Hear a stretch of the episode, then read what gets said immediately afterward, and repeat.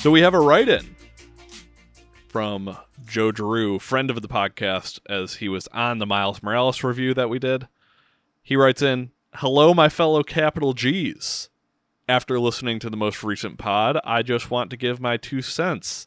Interesting, Joe. I don't seem to remember inviting you onto the podcast. But anyways, he said, you guys beat up on the DM way too much. The DM referring to Peter, of course. Personally, I agree with his takes in that the Game Awards as is perfectly fine. You get the headliners mixed with the absolute best of the best indie game thrown into the mix. Have there been duds here and there? Yeah. But if anything, that's indicative of that specific year in gaming. In all, just leave Peter alone because he is the most right, in my opinion, on that specific topic. Thanks for everything you guys do. Hashtag stop playing Warzone. Hashtag keep playing Unite. Love, the real #1 PNY fan." Wow. Coming at our former write-in. Oh, shit. Holy shit. We're going to have a fan war going on here? Well, thank you, Joe, for writing in to our show and for being a weekly viewer. We appreciate your support, and I would just like to take this moment to feel vindicated, in my opinion. I knew I was right, and I will happily accept your guys' apologies whenever you feel like sending them. I have all the time in the world. I sent mine in the mail. Mark, do you think we're bullies? Were we too hard on the DM? I think we were confused. I think we lost. We were all lost at a certain point in last episode. We've never had a 3-hour episode before. I didn't realize we were at 3 hours last. I think, and we were getting close to that 3-hour point. So, like, I think we just were all a little off. A 3-hour episode could be good, but I really do think last episode is an example of like a 3-hour episode that should have been like an hour 45.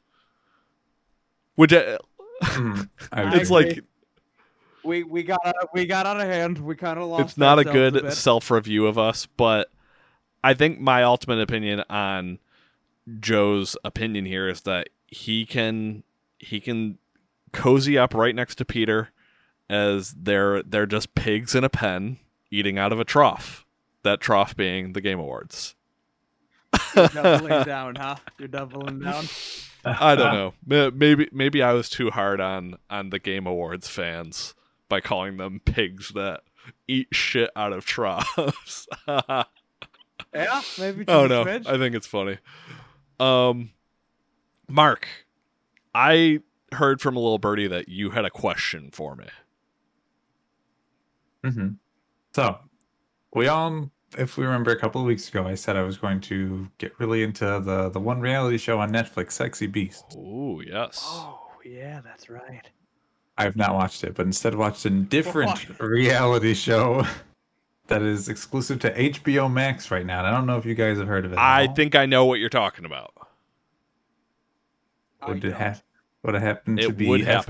I have not seen it, though.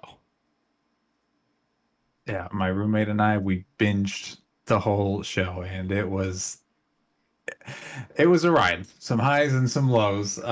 But to people who don't know, Peter, yourself included, it's a reality show where, think of like Love Island, right? Which is a bunch of bachelors, and they're there to find the love and get to know someone. And the twist on this show, on FBoy Island, it is there are 24 guys, there are 3 girls, but half of the guys on the island are self-proclaimed F-boys, which, like, whatever their history is, they just fuck around. And the girls are trying to find love too, but they have to figure out who they can and cannot trust. It is The Bachelor meets Among Us for a good chunk of the show, because you as the viewer also, you don't know until they get voted off who they are. So you're just trying to be like, do I trust that person? Do I trust this guy? This guy seems kind of nice. Oh shit, no. Couldn't have trusted them. They're actually a really terrible person, and there's also money on the line too at the end of the show. So it's just like, are people here for love? Are they here for the money? Do I like these people? Do I actually know who these people are? A lot of drama. There's a lot to like. Wow. A lot to not like, though. You're kind of selling me on this. As we all know, I'm a noted reality TV fan. Listen to Podcast Vito, Big Brother Podcast. I think I might have to check out FBoy Island. I like a good, like, trashy reality TV show now and then. Mm-hmm. It is 100% trashy. There's a lot of characters. I say characters because I'm just like, who are you people? Yeah, I'd be curious to hear someone else's take on that. We were screaming on the couch the whole time watching the show, yelling at people or laughing. So it was a good time, though? But the drama was still real. It was a good time, not even just like in an ironic sense. Like, we're laughing at and with the show as we're watching through it to the end. Very corny at times, but also... I don't know if I want to say authentic even. I don't even want to get into that territory. Well, every once in a while there's like a heartfelt moment or something that like legitimately works. Is that what you're implying? Sort of, but maybe not. I don't think when I feel that way with this show, I don't know if it's when the show wants me to feel that way. Like, not when the spotlight is really shining ever. There's definitely one instance where my heart just sank. And I feel anyone who watches that show would feel the same way. We all know what moment it is. One very big moment. Interesting. You're making me want to watch it, Peter. I don't think you'll be watching it. No, I don't care for reality TV, but I hope you enjoy it. What did you think, though? I think it sounds really interesting, and I like that it sounds like it's above the usual reality TV trash of two people have to pretend to be in love and then they win money for some fucking reason. So, on paper, you know, more power to it. It's going against the grain, but I'm not going to watch it. Well, we don't require you watch anything here because we talk about games on the BNY Games podcast. I'm your host, Owen Shannon. Joining me is the DM, Peter Gorski. How are you? I am doing great. And on the other side of this land we refer to as the United States, we have our local F-boy, Mark Gorski. How are you? I'm actually a nice guy. I forgot to mention, the other 12 people are self-proclaimed nice guys. So, you know, it's either you're an F-boy or a nice guy. I'm a nice guy. I don't know. If those are the two options they give you, I want to be neither. You never want to be like the guy that is telling girls like, oh, I'm a nice guy. Like that never comes off well because it typically means that you're not. Yeah, you shouldn't have to tell someone you're nice for them to figure out whether or not you're nice. Either you're a prick or you're actually nice, so you don't have to fucking say it. Yeah, there's people who are nice, and then there's the patented quotation mark nice guy that everybody has an idea of who they're like. And there's some of those guys, but to bring us back, I'm doing okay. That's doing great. Okay. Well, Mark, I'm especially interested in what have you been playing lately? Yes, you specifically. Okay, I've got a couple things to talk about. It's been a couple weeks since we've last talked about, but I've got three things I want to talk about.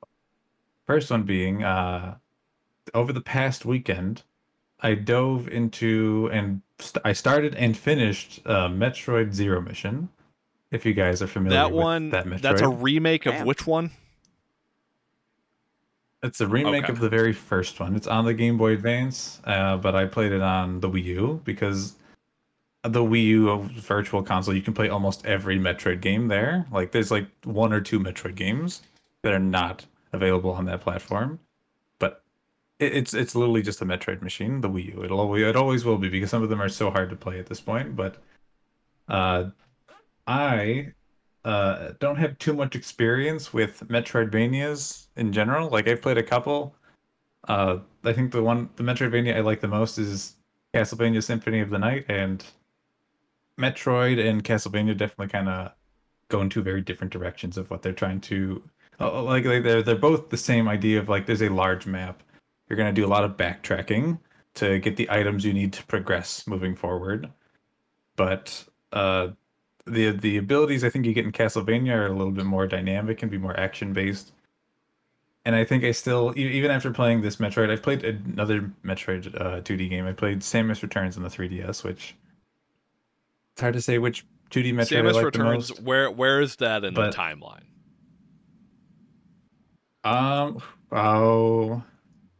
The Metroid timeline's tricky. Okay, then you get I more mean, involved. Like, what is considered 1, 2, 3, and 4? Okay, so Metroid 1 is Zero Mission, which is also the first Metroid on the NES. Already off to a great start with this fucking naming convention. Then you have Metroid 2, Samus Returns, which was also an NES game. It was remade on the 3DS a couple years ago. Okay. So Samus Returns, that's Metroid 2. But, yes. Isn't that also, is that not Super Metroid? Super Metroid is the third 2D Metroid on the Super Nintendo. And then there was Metroid Fusion, which is on the Game Boy Advance. And then we're getting Metroid Dread now, which is the fifth 2D Metroid. Almost like a 20-year gap between 2D Metroids after Fusion. Just kind of dropped off. Because I think Prime was kind of going well. And then they tried Other M on the Wii, which I don't think a lot of people have great things to say about that game. Another Metroid game I've played. I did play Other M. But to get back to Zero Mission, I did kind of like it. I know my roommate, it's one of his favorite games of all time, this Metroid specifically. And I've started Super Metroid in the past. I've played and finished Samus Returns. But the thing that kind of pulls me out of Metroid games is I feel like the world and the enemies just aren't that interesting. It's just like you're on space planet. There's lava on this one, maybe. And then there's just bug enemies that there's like journals of lore. Like you can kind of, in at least the Prime games, you get to scan a whole bunch of stuff and you can learn a lot about it, which is cool that it's there. There's a lot to pick off of it, but like it's not the most interesting. I'd rather, like, to compare it to Castlevania again, Symphony of the Night has some like really kind of cool like art style for a bunch of different kind of fantasy or mythical creatures. Like they might have a really cool looking mummy that's like this giant thing, who knows what the hell it's going to do. It could kill you in 2 hits. You have to go backtrack somewhere else to get something, maybe to get strong enough to fight it. Whereas Metroid, it's just, you need the super missile to get through this door. You might not get this till 80% of your playthrough through the game. Come back later. And I think that is kind of fun, but I don't know. I think I would have I would appreciate the simplicity of that. I wouldn't necessarily like the ambiguity of backtrack until maybe, just maybe, you find something right. I would at least know that like I have a goal in mind. Yeah.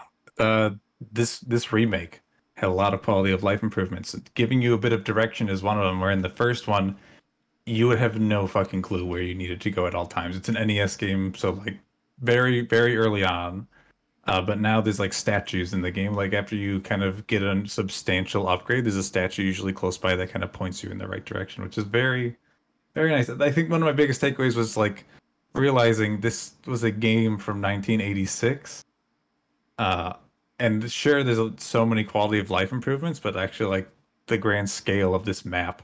The game in 1986, I think it's 1986 when this game came out, if not 7 or 8, but like a lot of NES games kind of came with maps that you would have to draw yourself, because it, like we all understand what Metroidvanias kind of are, but like, and we all understand how integral like a map is to kind of keep track of where everything is. On the NES, it just isn't there. But the map is still the same size, and like keeping track of everything, of where you've been and all that, it just sounds so crazy. But it sounds like at the time for Metroid 1, that was probably one of the coolest things. Yeah, around the I block, confirmed I it for you. It is 1986, which is unbelievable. And I have one question. You keep comparing it to Symphony of the Night, which I just know to be like, that is the best Castlevania, like widely accepted. Anyway, I'm sure there are plenty of other opinions within the Castlevania crowd. Is there a widely accepted Metroid game like that? Super Metroid is the Metroid game people talk about. Super Metroid, like not just in the Metroid scene, but like in the greater speedrunning community. Super Metroid is like one of the faces of that, because something about these games that's super big is sequence breaking, where you can use earlier power-ups to get to places you're not supposed to get items later on.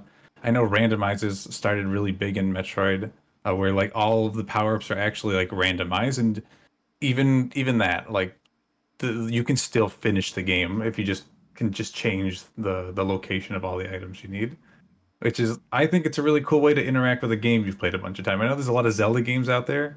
Like even Ocarina of Time, Majora's Mask, it's like all the chests in the game have been randomized, but you can still beat the game because if you know where to go, you can find a way. Even if like the boss key to a dungeon, like the final dungeon, is like somewhere in like one of the first towns, it's like, oh cool. It's just about playing a game that's playing a game you played before in a completely different direction. Yeah, no, that's totally cool. But yeah, but I think that's all I really have to say about what else right you got. There. Bloodborne. I'm playing Bloodborne for the third time with a couple of friends. I've played it a couple of times. Like completed it? Oh yeah, I've completed it twice. Peter, did you know this? I did not, actually. That really, Mark, we're sniffing out your bullshit because one, we've talked about Bloodborne plenty of times on this podcast, and there's just no way you've ever said that you've beaten it. And two, I did. We brought up for last Game Club a possibility of doing Shadow of the Colossus, and me and Peter swear that you told us you've played that game before, and then we found out off air that I guess you didn't. You didn't play it. Mm-mm. I've done like a boss fight. Like a friend in college handed me a controller once, and I tried a boss out. That's as far as I've gone with Shadow of the Colossus. But Bloodborne, I played it once in college, played it once again shortly after college. I've only done it cooperatively, not solo, which is a very different experience. Much easier with someone else. Okay, well, tell us about this game that you've never played before. I like Bloodborne. The fun thing I want to talk about is that we're playing with a very specific set of rule sets. Bloodborne, not an easy game. And the way we're playing it is that if any of us, there's three of us total, and if any of us dies, whoever dies has to remove a piece of armor as they keep playing through the game. The only way to put armor back on is for when the party beats a boss. So there's high incentive to always not die, like higher than before. It's an interesting way to play the third time. We also kind of have like very unique character builds where like I'm only using shooting weapons, and my character's name is Shooty Rudy, because you can name your characters. My one friend is using like this big knife weapon. His name is Stabby Abby. It's usually how we play Bloodborne. Last character, there's like a pizza cutter kind of saw weapon. My guy's name was Shirley Whirly. Or Whirly Shirley. It's the name of the game. This is how we play the game. And it's interesting how many different kind of weapon types are in this game, and they're all kind of viable in a sense. Some are clearly better than others, of course. We've even been invaded a couple of times, which people can come into your game when you're playing multiplayer and try to kill everybody. And lo and behold, we got invaded by the same guy like twice in a row, three times I think even, and we lost. It was 3v1. This guy still took us down. I think the game was won. I'm pretty sure. Make it so that you guys are just like naked now. You're not wearing anything. Yeah, we had a rule set like if we all die to an invader, we have to take out. I don't know, Mark. You're living up to the FBoy name, seeing as you're playing Strip Bloodborne now. Yeah, I know. Well, you know, we're just making things more interesting. You know? No, that sounds like a very fun idea. There's a risk. There's a risk there. But with Bloodborne, I like Bloodborne a lot. I feel like I'd like it even more if I played it solo, because I think some of the fun parts of that game is just how non-linear, in a sense, the game really is, and exploring the world to find your way forward and finding so many optional bosses or very kind of cryptic side quests that are kind of in the game. Things you wouldn't realize are actually a side quest until you're doing them or you've done them to get some really cool items. From my one level experience in Bloodborne, I definitely did notice that, because I figured out what was like the main path, but I also knew of within the first area just like three different directions that I could have gone. And honestly, back when I played this, I might have been end of high school, early college. I was like a little too scared to like venture off to these other areas. You're risking so much also, like your XP is always on the line and you have to go back. If you don't remember how to get back there, then you're shit out of luck at that point. Like I don't know if you found it was a scary game either, because I know it's kind of spookier in a sense than say other I definitely did games. Back when I was originally playing it. I'm hoping to try it again soon-ish. I'm not guaranteeing that it happens very soon, but it's definitely on my radar. But I definitely thought it was scary back then. I don't really get scared by it. Not those horror games really don't even spook me very much. I only in VR is where I get spooked by games at this point, which is to some people. I don't think a lot of people would touch VR horror games with a 10-foot pole, but that's where I'm at. But I think that's all I got to say about Bloodborne 2. Game I played before, playing it with friends with a new twist. It'll be fun. The last thing I want to talk about, little minor thing, Fire Emblem Heroes.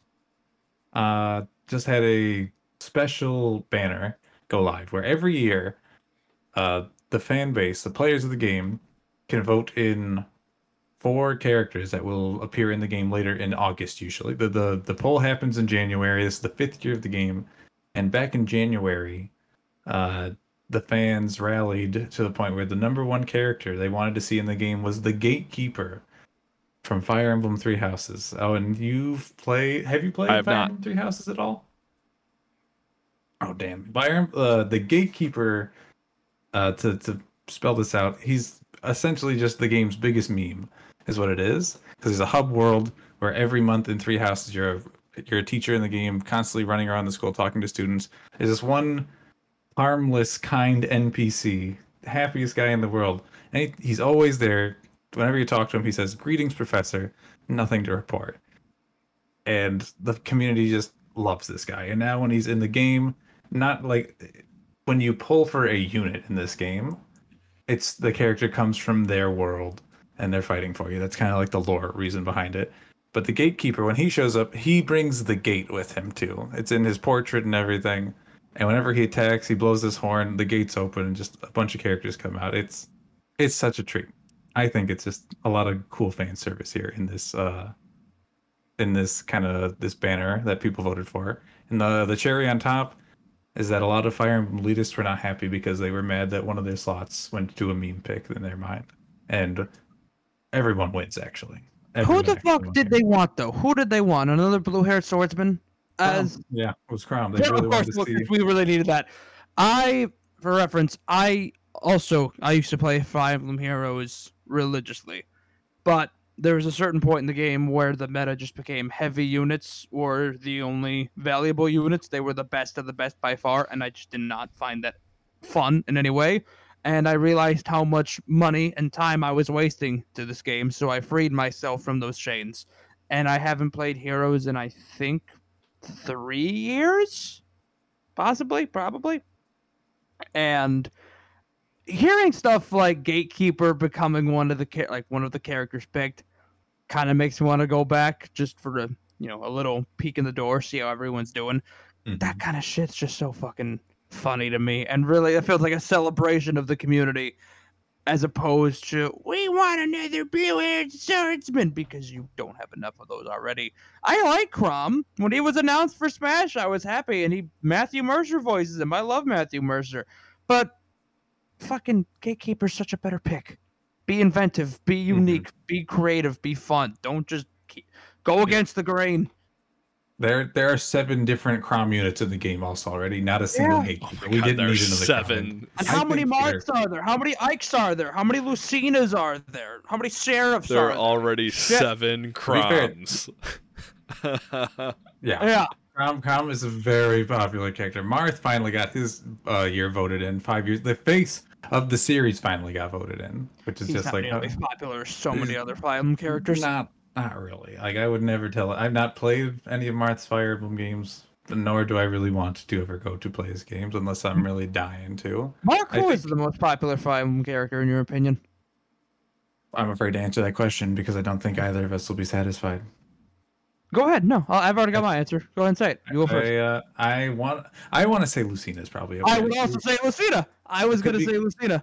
Within the community, the answer might be different. I think Camilla's up there as well. I was going to say I think it really exists in that realm of hot. I think from a characters.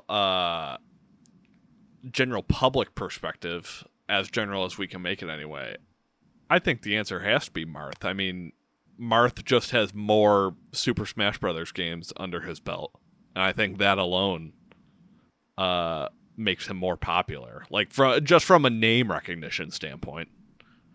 Mm-hmm. Like to me, when Marth is in Smash Brothers, he's not a Fire Emblem character. He is a Smash Brothers character. The same way that Captain Falcon is a Smash Brothers character, he is not an F-Zero character. He's just a Smash Bros character at this point, just because so many people, I feel like, are so disconnected from the source material. Fire Emblem fans are out there. Like, there's this many Fire Emblem characters, I think, for a reason in Smash Brothers.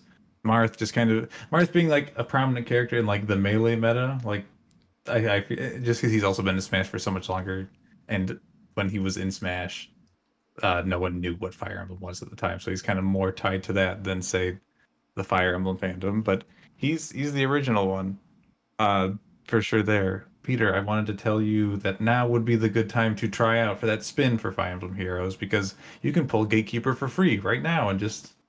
Oh, boy.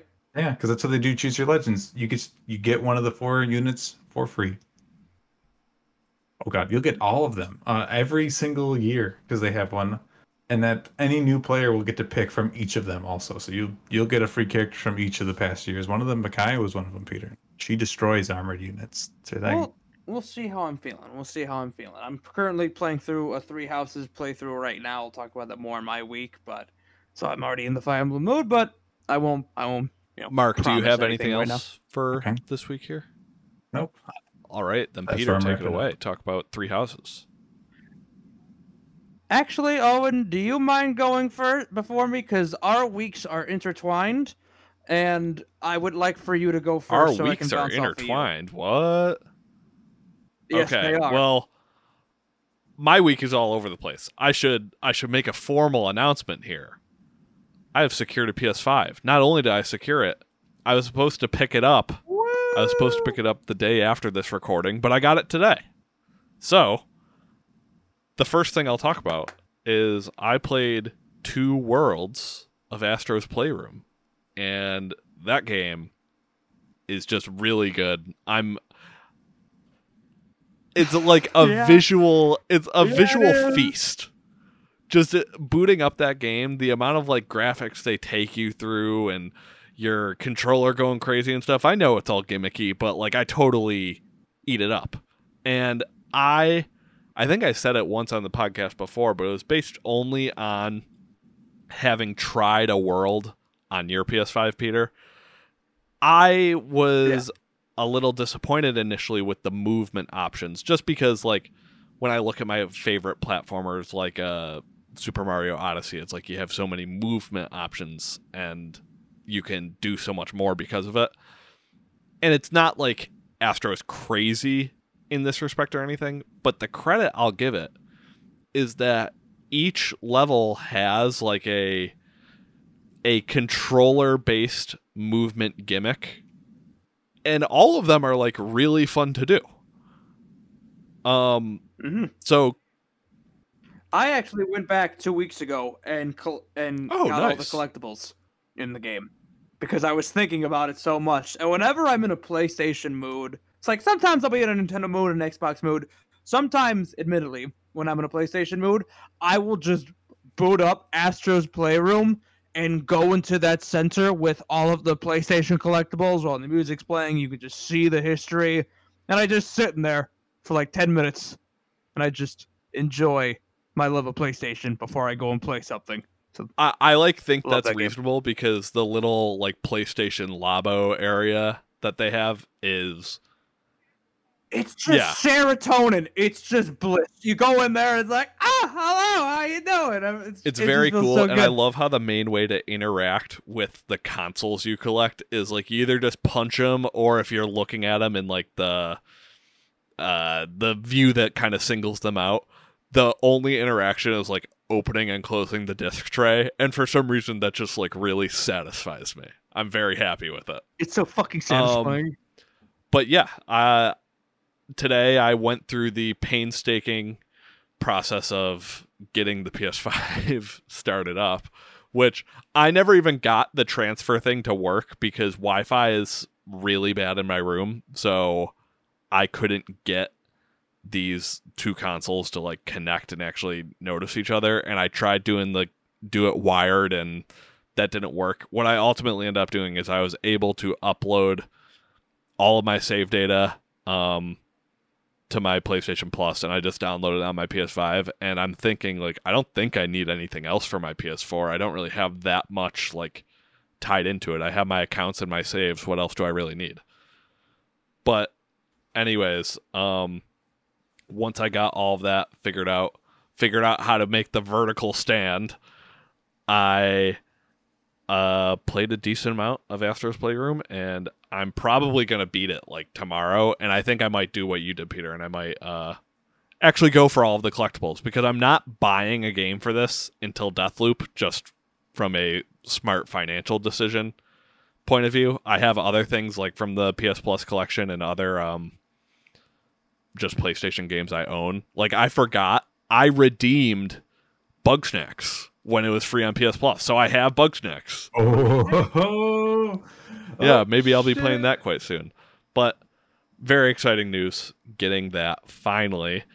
Next thing I've been playing, I've still been playing quite a bit of Halo because I'm in a big Halo mood.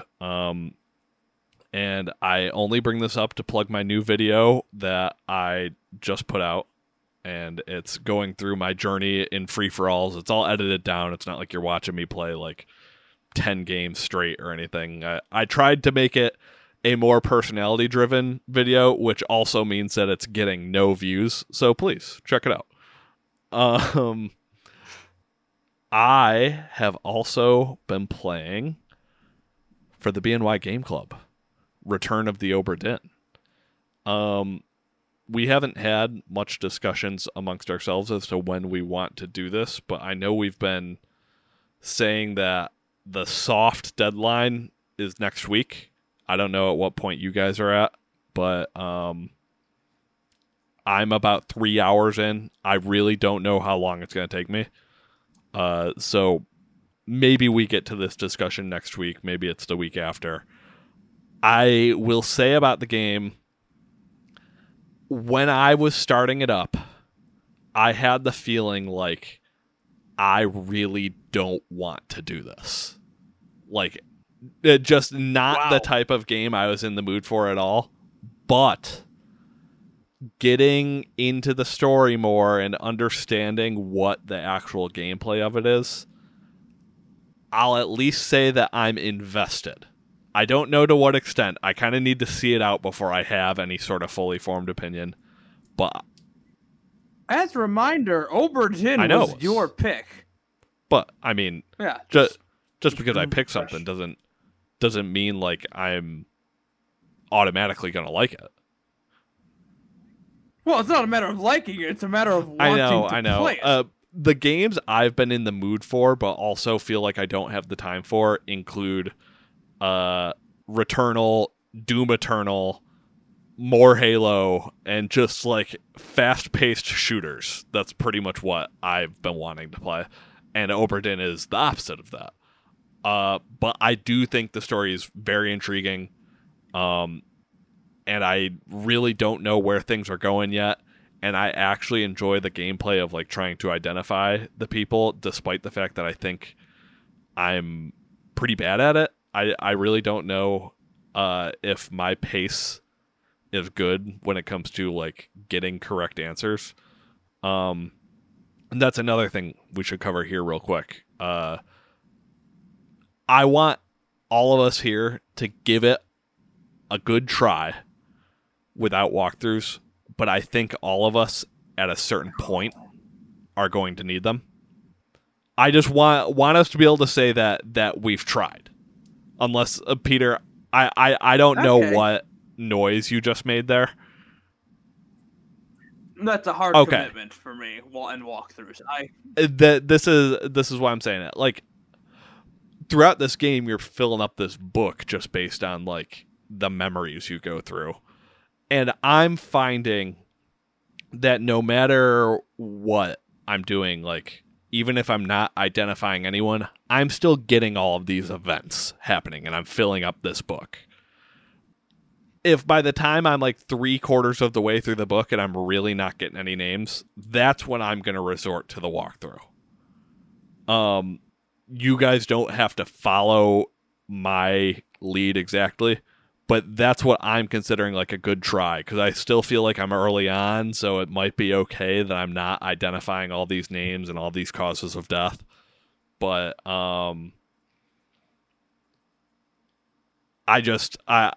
I acknowledge that this is a game that's going to need a walkthrough. I just want to make sure we all have the honest experience with it first, and then we get to the point where it's like, okay, we need to actually know what happens here. Mm-hmm. But you're saying we do finish the game, right? Finish the game. Of course. We would never not blow it out your ass. I would even say, so we're all on the same page. By the time we do the episode, whether it be next week or the week after, we should make sure to have the true ending, which I believe is just getting everything correct. So even if you're really struggling before the episode, look up the walkthrough, try and get the true ending, and then we can have the full discussion. Next game. Oh. Peter, did you start it at all? Oh, sorry. I didn't mean to. I just want to know where Peter was at with it. If he started, because I have not. I'm 2 hours in. You haven't started? I'm starting tonight. Tonight is the day I go into it. Next game. I have been playing the Splitgate beta. The beta recently came to consoles, so it's kind of been taking off again. I guess this game came out in like 2019. Halo meets Portal. And as far as opinions to have on it, it's like, it's cool. Like, it's not a bad time. I've enjoyed the games that I've played of it. I think some people are overstating how much it feels like Halo. I would not go that far. But I've also found that the early levels in the game, rumor has it you're playing with bots until about level 10. The first games that I've played of it, I was going like insane, crazy, like 25 and 3. Like these numbers I'm putting up that like I'm not putting up in any other shooting game. So I was thrown off by that, but I did put out the question on Twitter, and people did tell me like that it's believed to have bots until you're level 10, but I'm not even sure if that's confirmed. The Portal aspect of it, I don't know if I have my fully formed opinion on this yet. Maybe it's just based on skill, but I do worry that they come off as more of a gimmick than anything that is integral to the multiplayer experience. Maybe I'm just not good at them. Maybe the people I'm playing against just aren't good with them. But I would like to see maybe even some clips of some people doing some creative stuff with them, and then maybe I could change my opinion on that. But overall, I think Splitgate is good. It's not going to blow you away. Might even hold you over until like Halo Infinite if that's the next multiplayer shooter you're waiting for. It's definitely like a game you can have fun with. I'm not gonna say it's anything crazy though. I think, Owen, you might get something out of this. If you go on TikTok and look up Splitgate, you'll see some crazy ass Portal plays. There's some people who are really making the most of that Portal mechanic, and watching their clips, that's what makes me want to try that game out. There was a couple weeks ago, and I said there was one more game I wanted to talk about that I couldn't remember, and I was going to ask you guys if you had heard of Splitgate at all. That's what I wanted to talk about, because this game seems like it could be a lot of fun, and I know we all kind of like Halo, but if it doesn't feel as much like Halo, it's a bit of a bummer, but I feel like the Portal. You can tell it's Halo adjacent. It's Halo influenced, of course. But it's just a lot of people are saying like, "Wow, this really feels like Halo," and it's like, no, it doesn't. But it feels pretty good overall. I think the main reason I say that is because portals pretty much entirely replace grenades. There are no grenades in this game. And I don't know how you could say a game feels like Halo without there being grenades. Weird. Like, that doesn't make sense. But last minute addition that I reserve the right to go back on later in the year if I feel the need to. And it's not entirely based on the conversation last episode, but I think I'm officially just going to put down Death's Door. And I think it's because Mark, you saying that you just know you're not a fan of the 2D top-down Zelda, I think that inspired me to admit, like, I don't think I'm a fan either. I've tried to play these games before, and I'm always, like, easily impressed from the jump, and then I fall off hard. And I fell off of this game hard, and I kind of have no desire to go back. Maybe once we get to like Game of the Year time and it starts coming up in conversations, maybe I'll go back and continue my playthrough. But this game is a classic, made a really good impression on me at the beginning. And we all know my issue with it. We don't have to rehash that argument, but I don't have a desire to do these puzzles and do all the different like traversal things that will take me to the boss. I kind of wish that it was a game more about boss battles than it was about exploring. And it's just not. So it's a me problem. This one I'll acknowledge. It's a me problem. But I'm going to put down Death's Door for an extended period of time, at the very least. If I could ask you one question about it, though. I don't think this is something we talked about before. Because if you're making the announcement here, it's too much like top-down Zelda, and I don't like that. What do you think... Because you played Ocarina of Time and you liked that. Is that the only 3D Zelda you've played? Only non-Breath of the Wild 3D Zelda. Fair. That's fair. Like, what about Ocarina of Time did you like? Like, with its puzzles that you don't think clicked for you in Death's Door? Ocarina of Time is a tough one for me to analyze because I played it at a time in my life where I was heavily reliant on walkthroughs, which I think is just a bad way to play a game like that. And also, I played it when I was quite young. I was probably 14 or 15 at the time that I played it. So I'm not even positive if I can say, like, oh, I like Ocarina of Time. Like, I played it. I don't have any strong feelings about it. That was also around the time that I started actively thinking, like, I just want to have beaten some of these games that people are talking about all the time. And then, Mark, you lent me Ocarina of Time 3D. I played through it over the course of like a few months or whatever. I ended up beating it. I remember enjoying it.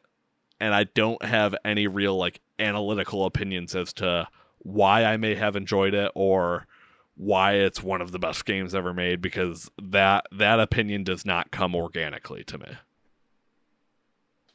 Sure. Okay. Peter. So the reason I had said that our weeks were intertwined is because, unbeknownst to you, I've also started playing Halo every day in preparation of making sure you're not better than me once Halo Infinite comes around. Once you started talking about all the free-for-alls in the chat, I really had the come-to-Jesus moment of, if we get into Infinite and he's backhanding me, I will not be having a good time, and I want to enjoy Infinite, so I'm making sure that I'm getting as much rust off as I can, playing a lot of Halo 3, a lot of Halo Reach, 4v4s, free-for-alls. I will never stop playing Invasion and Halo Reach, even if I don't win that much, just because what a fucking great mode. And the Halo Reach multiplayer beta is one of the most memorable experiences I've ever had with betas. Mark, we played through that. Do you remember those beautiful weeks? Of course. The Halo Reach beta was an immaculate experience, I want to say. Sword base, never forget. Exactly. So I have been playing Halo, and it is currently a sad experience as the 13-year-old who was incredible at Halo 3 is long dead, and he's not coming back. And current-day Peter, he struggles. He struggles with the kids who were not around the earlier days of Halo 3, and he definitely struggles the most against the hardened warriors who never left and have been here the entire time, and how envious I find myself of those individuals and how much I wish I could be among their company. But alas, I'm on the outskirts. But that being said, I will not give up. I refuse to not be the best Halo person in our group, or at the very least, second best, considering we are friends with another individual. So, Halo multiplayer, at least once a day. Can I just add on one thing as a comment on the state of the Master Chief Collection right now? There was like a 2-week period or so where it was a clear infinite bump of like not people playing every day were in these lobbies, and I was doing pretty good during those days. And then like 1 week passed, and all of a sudden, I start getting all the hardos in the games again, and I fell quickly down the leaderboards of each free-for-all I was playing. What is the average amount of kills you get? I don't know if I could give a definitive average. Like, for example, the video I just put out, my average in that video was probably, like, 13. Mine's like 9 to 10. Man. I know. I'm struggling a lot. That's why I'm making it part almost what like a workout regimen of at least 1 to 2 hours of Halo every day. I cannot tell you how much I will not be at the bottom of the barrel when we're playing Halo Infinite in November. I will not be I won't be worse than you. That's why I haven't said anything until now, because I want to be able to show that I still have what it takes, and that those days where we used to play for hours on end and I would beat you time after time after time are still as relevant today as they were all those years ago. We'll see. Other than Halo, I've also been basically stabbing myself in the face and ripping my eyes out and pulling my hair out, which sounds more fun than playing Pokemon Unite solo queue. I would rather do those things. But unfortunately, I'm a masochist, and I don't know what's good for me anymore. I continue to enjoy Pokemon Unite deep down. I too. If I didn't, I would not endure the punishment of playing it alone as much as I do. But holy fuck! I don't understand how anyone can solo queue in a MOBA and find genuine and consistent pleasure and fun. I am determined. At least one season in Pokemon Unite, I want to get to Masters. And for those unaware, Owen, like yourself, in ranked mode, there are different tiers that you can reach. You start off at the bottom with Beginner. Beginner evolves into Great, which evolves into Expert, which then goes on to Veteran, which is where I am. That then goes into Ultra, and then finally Masters. Masters, you're at the top. Cream of the crop, you worked your way up. You crawled on hot coals and broken glass, but you have earned your spot amongst the greats. And I have been stuck in Veteran for about a week now, probably a little over.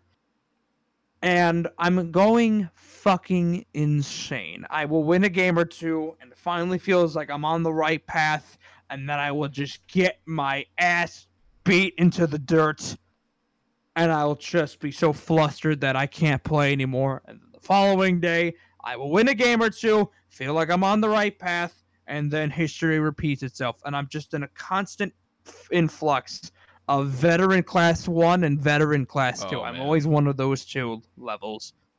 And I have been spoiled because we have... Mark, you and I, among with some of our friends, we have played in teams of 4 or 5 in Pokemon Unite.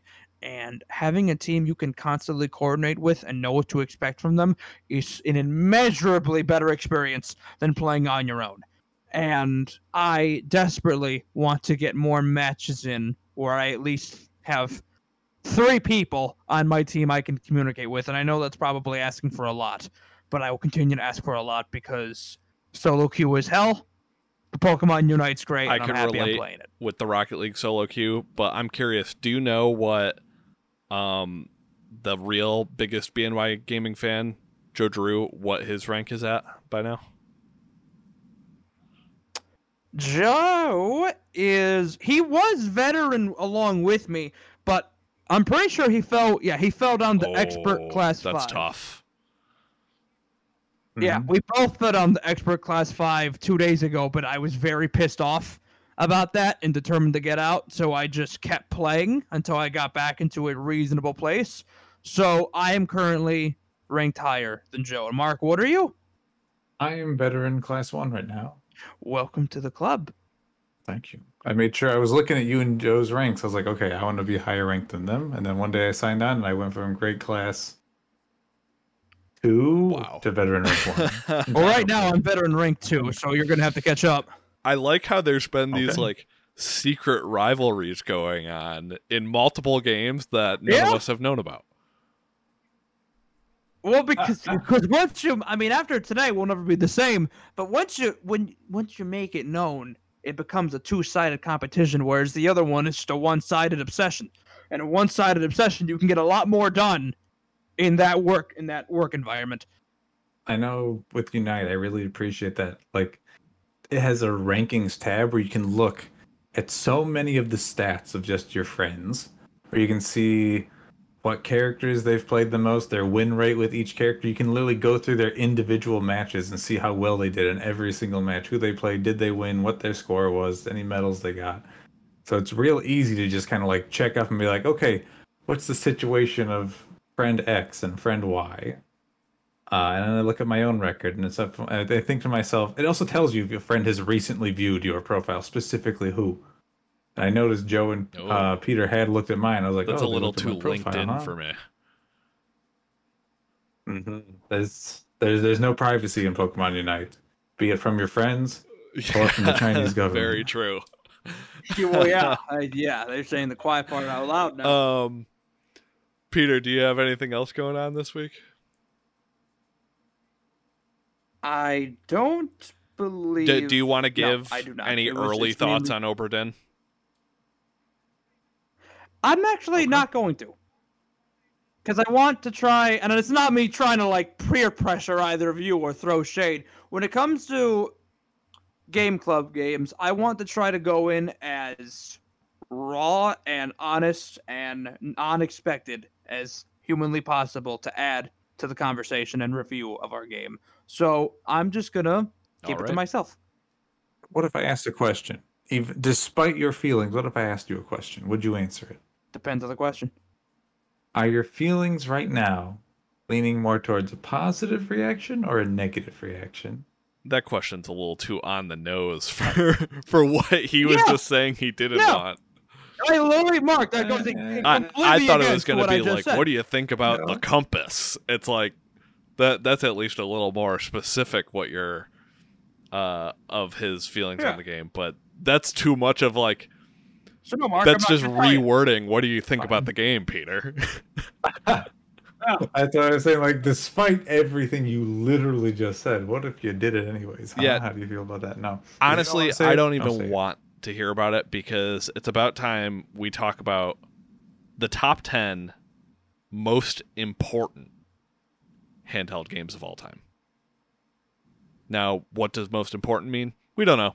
We're just going to play it by ear as to what we liked the most and what we hear other people vehemently. That's a word I Like, I bit off more than I could chew with that word. I realized halfway through I'm not entirely sure how to pronounce this.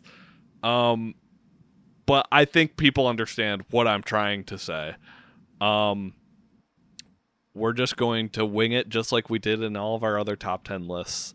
And we're going to argue to the death for the things that we care about, regardless of if it makes a mockery of our list, just like Assassin's Creed 2. We're going to do this the same way we did the other ones, where it's kind of rapid fire. We nominate games. And I'm going to start with 2 nominations because I think these are the locks. And to me, there's only 2. And I want to see if you guys disagree with me from the jump, as in they'll be on the top 10. We don't know how high, but they'll be there. And that's going to be Tetris. Boring pick, I know, but it feels objective. And it's going to be Pokemon Red and Blue. It's fucking... They're the 2. I'm sure we all have it. Dick beginning. Well, yeah, of course they are. Let's just get it out of the way. Those are the 2. Now, I have my iPad ready to write down everything that we list here. Peter, I want you to start with your first nomination. I know it's not going to make it. I know it's not. But I'm starting it out with this, out of the gate, to show how much I love it, my appreciation for it, and how badly I want to see more of it. And that game is Kid Icarus Uprising on the 3DS. Ooh. Is it the greatest of all time? Probably not. But again, like Owen said, we're not scholars. We're not skimming through the history books trying to pinpoint the exact best handheld game, because that's just not possible. But Kid Icarus Uprising, very unique game, unlike many others, especially in a handheld sense, so unique that it can easily damage your hands and wrists if you play too long with no breaks in between. Right now, Kid Icarus Uprising is the first game I would like to throw out there. Mark, your first game. I'm going with a very spicy pick for the first one. One that I think both you guys might shut me down immediately for, but I think there's a lot of historical importance here. And I think it is the only thing worth pulling from this console.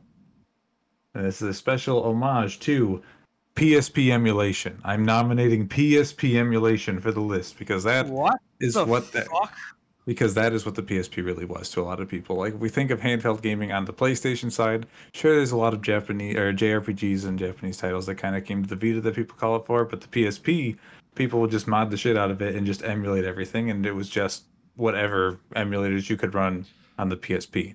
So, let's say this is a best car competition. You just nominated Ford. How does that work? That's not true. I nominated software that runs various other games on the PSP. Owen, what's your favorite game? PlayStation. Oh, okay. I have a fun, not safe for work story about PSP. Probably not even modding, just a random PSP. PSP emulation? Yeah, I definitely have a similar story of someone I know. The fucking government comes to you too. I was probably in like 4th or 5th grade, so pretty young for this conversation to be happening. But I went to a friend's house, and he had a PSP, and he was just like, "Yo, you know what porn is?" And I was just like, yeah. And he was like, "I have some on my PSP. Do you want to watch it?" And I turned him down, but. That story has always stuck with me. That was a time when I was a bit too young. I was a bit too scared of stuff like that. And you just triggered a memory in me that I will share with you after this recording. Perfect. You won't share it with me, though? No, because it's really inappropriate for the podcast. But I mean, what after the podcast is done, you're only... I'm not going to wait for you to fucking leave and then go, "So, Owen, yes, I will tell you as well." Okay, thank you. I actually don't. But my next nomination, I'm going to nominate one that I do not feel strongly for at all because I didn't play it, but I've heard many people talk about it as a legendary Game Boy Advance game, I believe, if I have it correctly. And that would be WarioWare Twisted. I don't know if any of you guys have any history with WarioWare. To me, it's one of the ones of, like, I'm just going to get this listed so that it gets its acknowledgement that it probably deserves. And if you... Owen coming with a game that's fan base he pissed all over mere weeks ago. Would you include it in the category of Miitopia of just, I'm sure there's a fan base and we are allowed to feel empathy different directs, them. Different directs. Oh, okay. That is a different direct. Yeah, that was E3, Peter. What the heck? I'm just saying. Peter, I'm just saying. Your next one. I kind of want to be a prick. Because for reference, mobile games are included in this, right? Yes. The main reason I say we include them is because I'm not... I don't think we ever plan on having a top 10 mobile games episode. I don't even think we could do it. No. That being said, if you say Angry Birds and try and argue, well, it's the most important, I'm shutting you down. I'm letting you know. I don't give a fuck if it makes it on the top 10, but just to be an asshole, I want it. Clash of Clans, guys. I had a big Clash of Clans time my freshman year of high school. Yes, you did. It was you and many of other friends in our group. It's all you guys would fucking talk about, and everyone in my homeroom in my first few years of high school. It's all they would be fucking doing. Very prominent game in the mobile scene. One of the most popular over the years. I don't really care if it makes the top 10. I've never played Clash of Clans, nor have I ever wanted to, but if mobile games are included, it's one of those where I think at least deserves the nomination. I'm not saying it's good or great or even bad. I'm not saying anything of its quality, just that it is an incredibly popular game from the mobile scene that I think was worth mentioning. Your next one. I pick Angry Birds because it was a very integral mobile game for setting the foundation for mobile games that come after it. Okay, thank God. No, this is not real. I'm not actually picking Angry Birds. I'm going to pick Street Pass. Wow. For the 3DS. Oh my God. I love it. Street Pass, like, I as far removed as as more time goes on from the 3DS, just kind of sitting in the history shelves of time, I've come to realize this Street Pass might be one of my top 10 favorite games of all time, just because of the experience I had with it. And I think it was a very unique experience of just having games where you're pulling from people passing by you who also have their 3DSs on you, which time and place for everything, really. Like, that's just, you're not going to probably run into... most people will not run into other people that often enough to play the hell out of these games. But if you, say, went to a college where everyone had a 3DS on their hand during the time of Street Pass, you got to know people very quickly just because they were very helpful on Street Pass on the daily. They kind of set the scape of a virtual scape, and maybe like that's not gonna. I don't think it's gonna make the cut for this list whatsoever. But I'll put my foot down and say, like, hey, Street Pass deserves being a part of this conversation for games on the go. A game that heavily relies on other people going around with their games that they're playing. Okay, let's just have the debate right now of if it counts. And Peter, I might be stepping out of nomination. Are we calling Pokemon Go a handheld game? Oh, well, yeah, because that was my next one, buddy. Right, I'll put it on the list. I mean, it's a mobile game. I just put fucking Clash of Clans on there and no one batted an eye, so I don't see why we can't include Pokemon Go, especially because Pokemon Go is the closest we've ever come to world peace as a race. And I can't ever see a mobile game creating that sort of collective feeling of positivity and togetherness, I don't know, Peter, and camaraderie. Did you go to a college where everyone played Street Pass? Technically, I did. Yes, you did. And you Yes, I did. I want to answer your question. Did you play Street Pass? Of course not. Well, that's your biggest fault. Yeah, that's your biggest problem. Everything in my life, if I had just done that, some things would have gone differently, and everything would have changed. I think so. I really do. That's unfortunate, Peter. I'm sorry for you. All right. I'm going to do what everyone else is scared to do. I'm going to nominate the first Switch game. It's going to be Mario Odyssey. Wait, hold on a second. Shouldn't Peter be going next? No, no. I asked the question about Pokemon Go. It's Peter's nomination. We'll get back to the right order after this. So I'm nominating Mario Odyssey. Mark. I'm nominating Breath of the Wild. Wow, guys, really excited. I mean, I can't say that. I just said Pokemon Go. Shut the fuck up. My problem is that my handheld eras were, especially in a time of, one, I was really young, and two, I've kind of been over it on the podcast before, but like while I had older brothers, they weren't as into games as I was, so I just had like no concept of like what a good game was. So a lot of the big handheld games, when I was doing research for this, I just never got to play, and I'll try and do what I can to talk about them to some extent throughout this episode. But as far as one that I've played and I really loved, and maybe someone else will nominate a different one in this series, but I'm going to nominate Mario Kart 7 for the 3DS.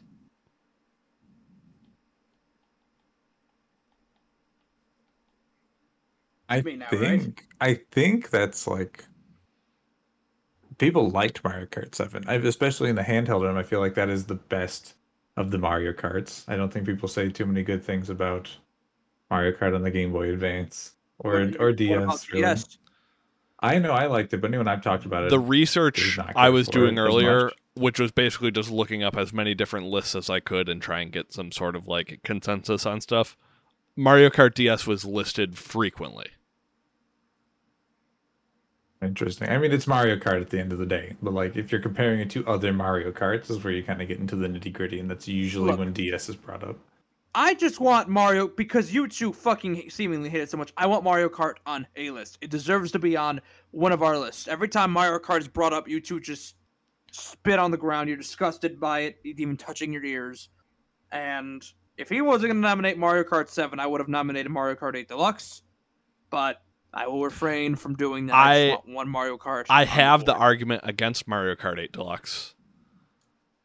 It was made for Wii U. Go for it. It's more a Wii U game than it is a handheld. It's a game that can be played in handheld now, but I associate it more with Wii U. Fuck, that's a good answer. All right, fine. Mario Kart 7 it is. So I just went, Peter, what's your nomination?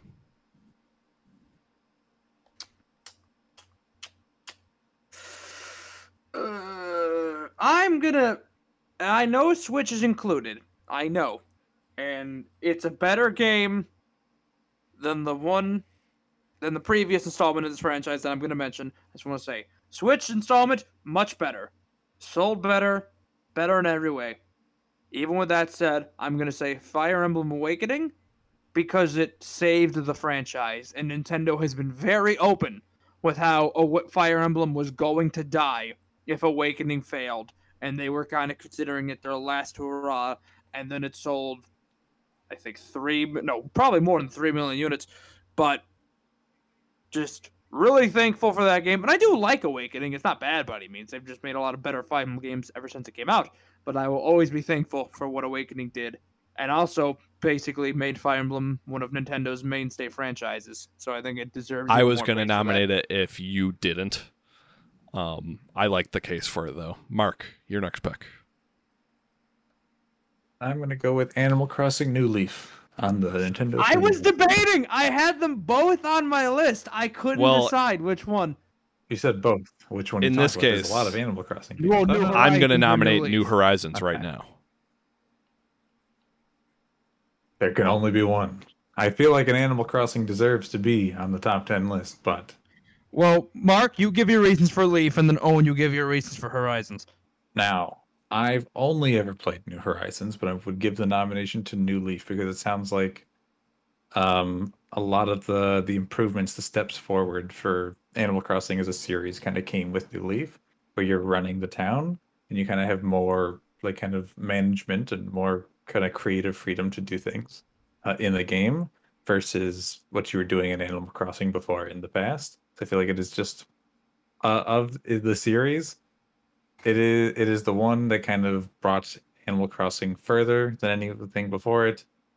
And I don't want to say put it on the map because Animal Crossing was because New Horizons put it on a bigger map than Animal Crossing. New Leaf was a big deal, though. It was though, yeah. I'm not sure if I so much have an argument against New Leaf. Besides the fact that I think I've played some New Leaf. I did not get anywhere near as deep in New Leaf as I did in New Horizons. My main case for Horizons is almost the importance argument of being the most important handheld game. It is a Switch game that, yeah, obviously you can play it on your TV, but I think it's more than viable in handheld. I maybe even prefer it in handheld. And it is a phenomenon. Like, it's just ginormous. That's my main thinking for Horizons. I don't feel incredibly strongly about it, though, and I don't know if you feel incredibly strong in your position either to say which one wins out. I think we can debate later when we get when we're trying to make room for stuff. Okay, that sounds good. We'll get into it. Peter, your next nomination. Now, with it being a handheld list and Nintendo having its dominance in that category forever, I know that this is going to be a heavy Nintendo list. And because of that, I want to step out of the Nintendo world for my next nomination and pick a game that in no way, shape, or form is going to win, but it never got the credit it deserved back in the day. Daxter. But PSP. You really want to go ahead and fight for Daxter on PSP? Goddamn right, I will. Okay. I mean, Kid Icarus Uprising. I will move heaven and earth for it. I will not do that for Daxter, but I am going to mention it because the other PlayStation PSP games I've played, and the other one that comes to mind that is incredibly similar to it, is Secret Agent Clank. But I'm not going to nominate that one because I just think Daxter is much better than it on many levels. Daxter, Owen, connects the story between Jack 1 and Jack 2. It is what Daxter was up to in the 2 years between, or no. I'm sorry. Let me correct that. It is a year that consists of what Daxter did. Spoilers for the Jack 2, everybody. Oh, shit. When you open up the precursor portal and you are teleported to a new world, and Jack is taken by Errol. It's the story of Daxter's life, his life in Haven City, how he tries to get Jack back, the friends and enemies he makes along the way. And Daxter's not going to win. It's probably going to lose the first round of eliminations. But I like Daxter. I love Jack and Daxter. I like PlayStation, although not as much right now as it did back then. But I still like it. I love you, Astro.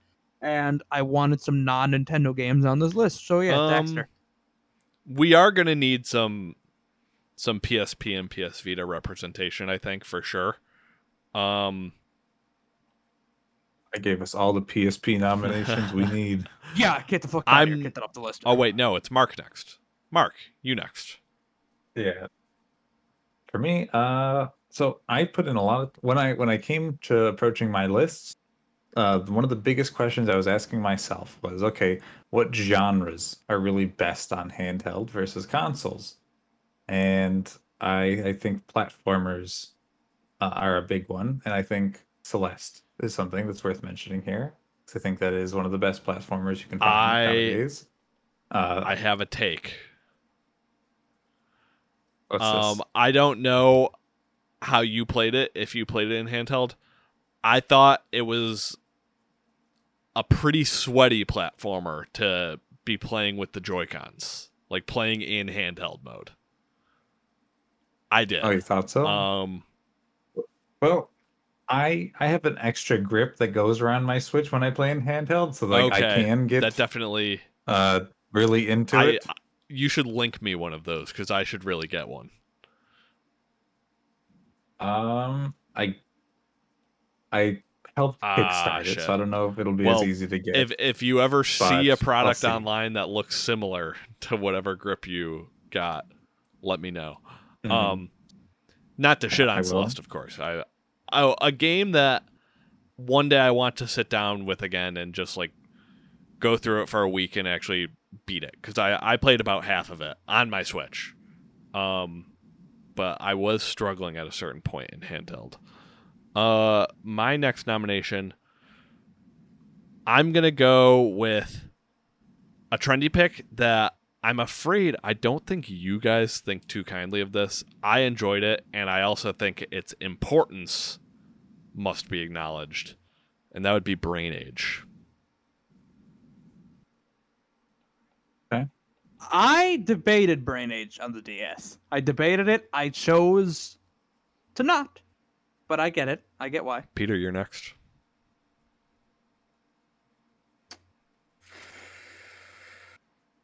No, I had Flappy Bird just to be an asshole, but I'm going to take that off. Smash Ultimate, just... Smash game deserves to be on one of these lists. It's the best Smash. And the only other handheld Smash is 3DS, and I truly think it is a bad game. I do not think Smash controls well on a 3DS. So, yeah, Ultimate. All right. Mark? It's Super Mario 3D All-Stars on Nintendo Switch. I think. Fuck off! Come on, really? What do you mean? What? That's it? No, no, no. We're sitting. I mean, I think I would not let this get through to the final. Fine.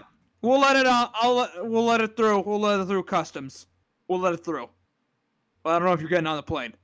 I'm just saying, a lot of handheld gaming over time, a big part of it is just porting old games, and you can play it anywhere. Like, I want to say a good chunk of the Game Boy Advance's library, even the Game Boy, is just ports of NES and Super Nintendo. And that's why games. A good chunk of the Game Boy library is not going to be on this list, because it is just ports. Well, let me nominate one that I think there's a difference in ports, not necessarily from a quality standpoint, but the time it came mattered, and I'm going to say Super Mario Advance 2, which is Super Mario World.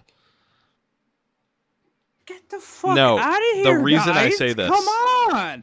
Is because in the era of the Game Boy, the idea that you could play this console Mario game on your handheld now, that was impressive and incredible, frankly. And on top of that, a side-scrolling platformer just plays so well on a Game Boy. I think it should be acknowledged. Whereas in 3D All-Stars, one, we know, we've been conditioned to know that the quality can be way better than they fucking gave us. And two, I don't think all of these games are best equipped to play in handheld.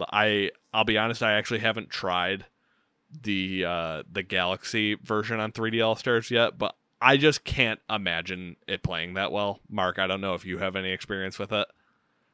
I've not tried it in handheld, but when I played it docked, I know it's fine. It works just fine. Interesting.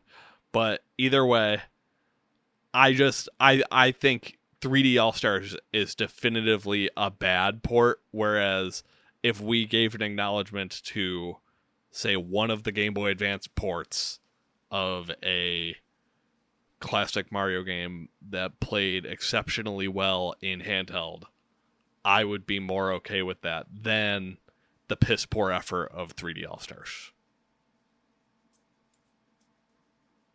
Like...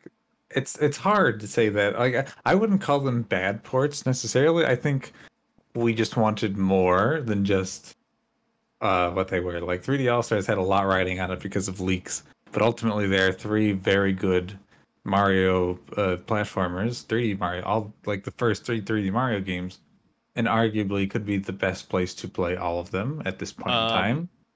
And I don't see these being bad games to play on the go. Now, either. Are you saying best legal place to play them? I mean, some emulators might not run the best either, but that could be said for any game. Like, oh, at that point you're getting borderline, I think, just like PC Master Race, just like, oh, but you could just have been doing this on a PC the whole time. But the problem is the main reason, at least maybe not the main reason, but a big reason as to why people were so mad about the state of these games is like emulation made these games HD like years ago, and you guys can't do it. Mm-hmm. It's true, but like the biggest con I would give it to is like, sure, this might be the best place to play it, but you can't buy it anymore necessarily. Like a lot of retailers still have a bunch of copies on their shelves, and eventually you won't be able to buy it anymore. That should be another strike. Like that's not a good thing here. It's not a good thing, but I think it's worth mentioning because it still exists, and as of recording this podcast, it could fit the criteria. When you truly can't get it anymore, then we can retire it from the list if it makes it that far. But okay, I rest my case. Peter, Super Mario 3D All-Stars. I'm running out. I don't have that many left.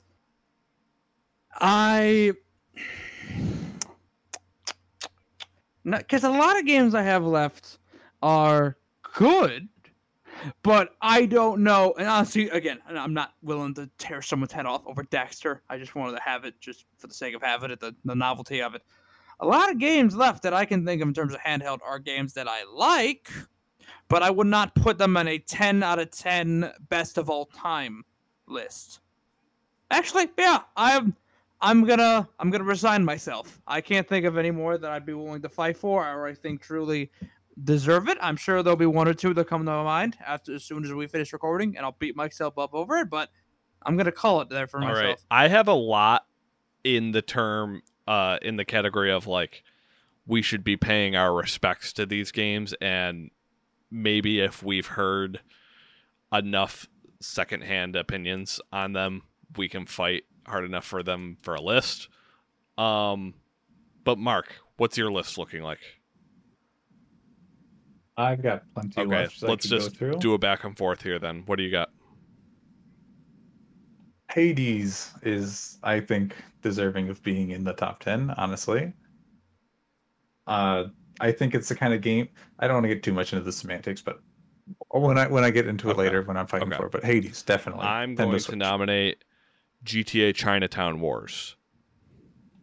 Specifically because there were actually four handheld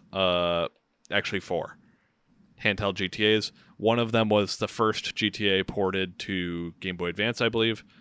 The other two that weren't Chinatown Wars were Liberty City Stories and Vice City Stories on the PSP. Both were trying to emulate real GTA games. This is a case of this is a handheld GTA game.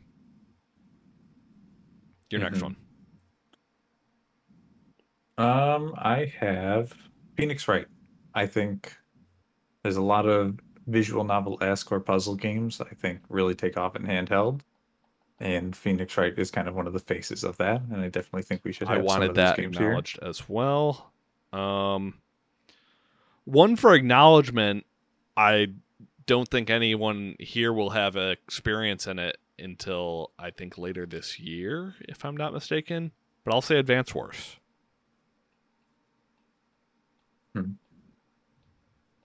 I'm going to follow up and say Professor Layton as well, which I think fits in the same realm of Phoenix Wright, but more so on the puzzle side. I am going to say a game that I regretfully haven't played, and we talked about pre-show as maybe a Game Club game down the line, and that would be Metal Gear Solid Peace Walker.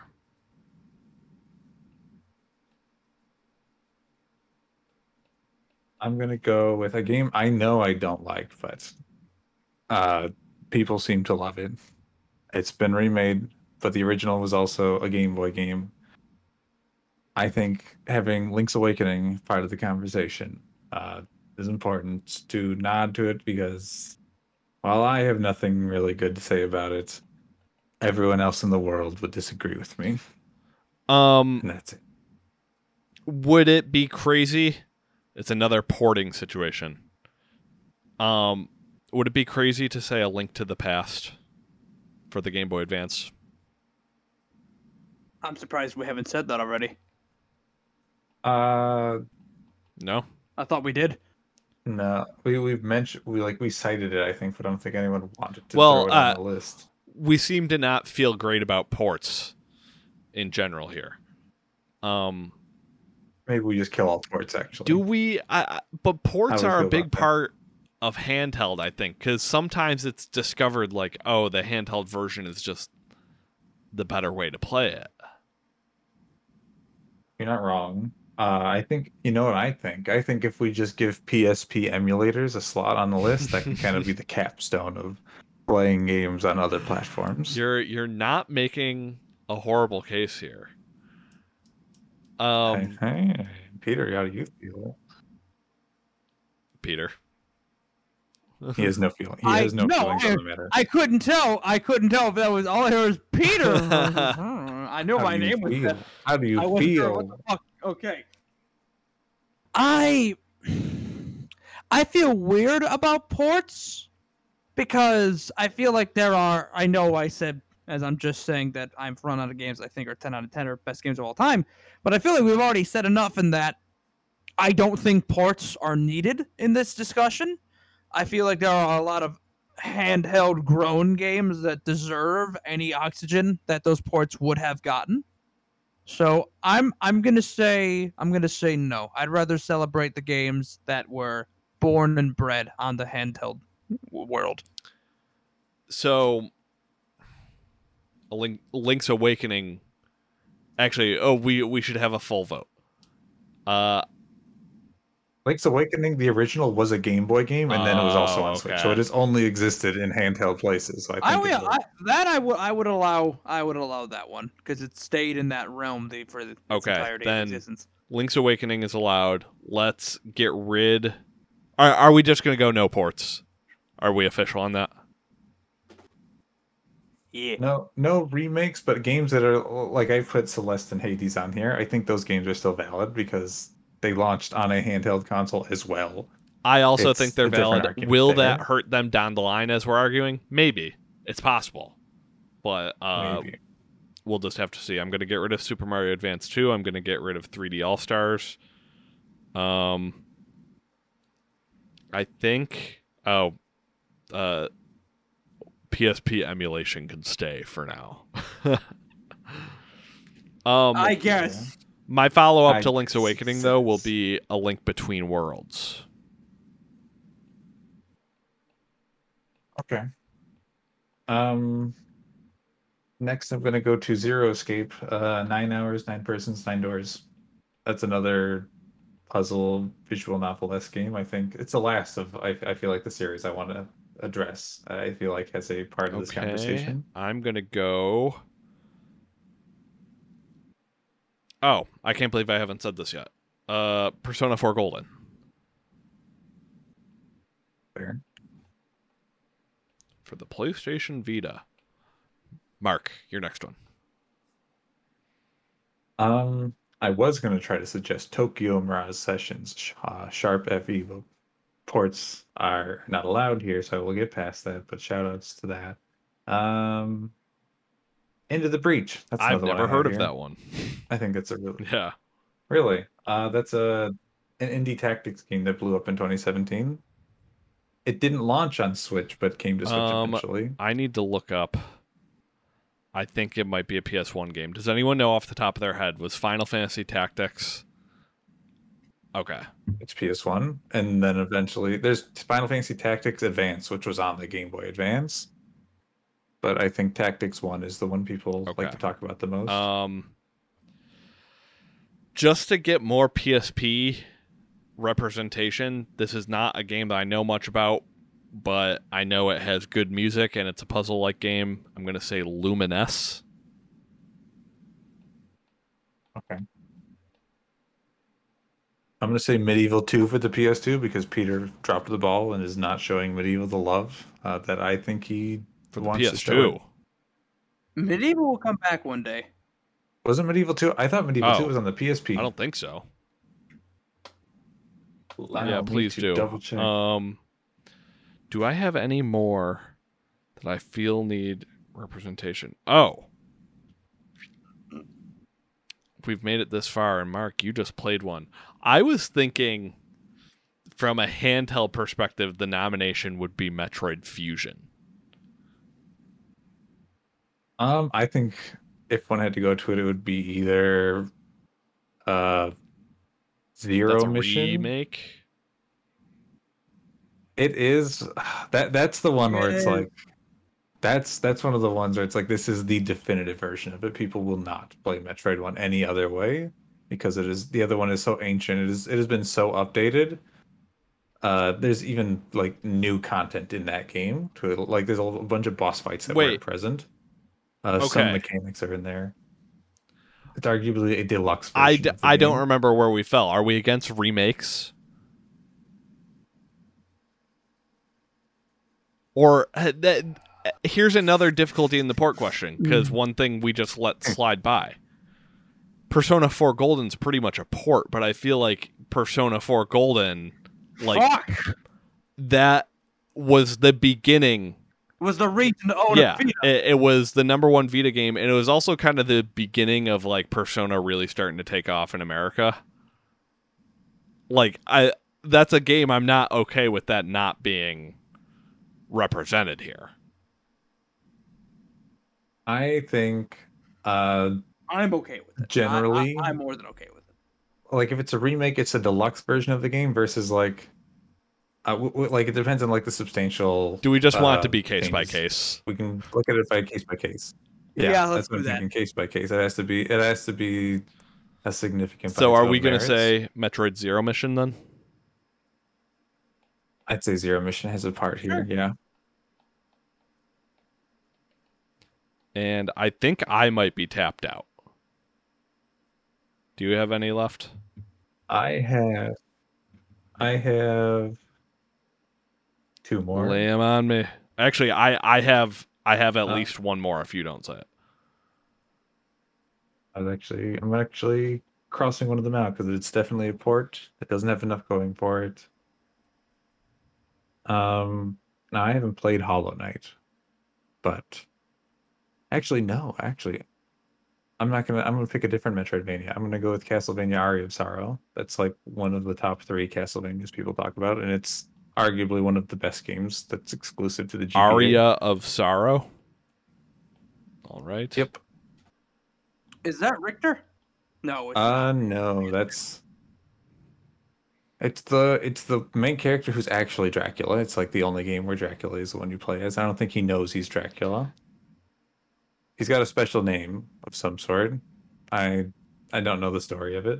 Now, one game that I don't think I'm going to nominate unless you guys have strong feelings of it out of nowhere, but that just deserves recognition from me is I loved on the DS specifically Mario and Sonic at the Beijing Olympics.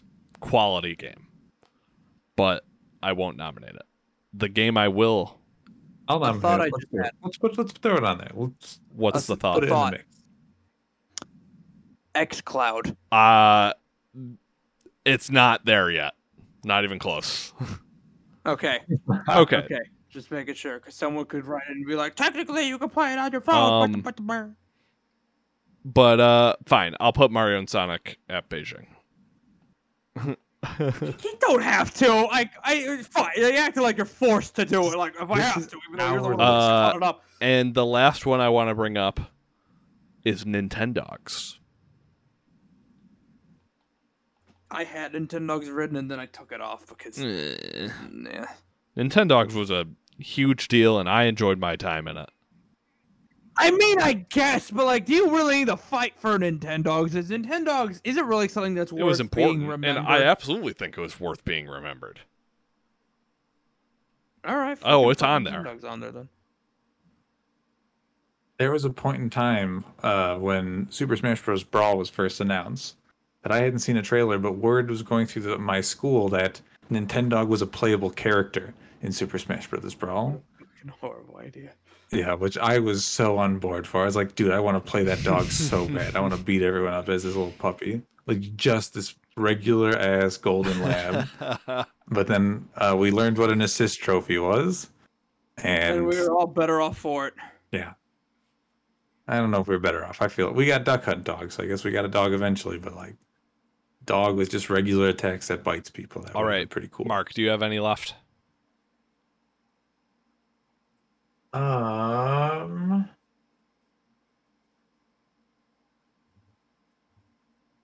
don't think. I mean, I could go dig further into the mobile realm, but I don't think I'm going to do that.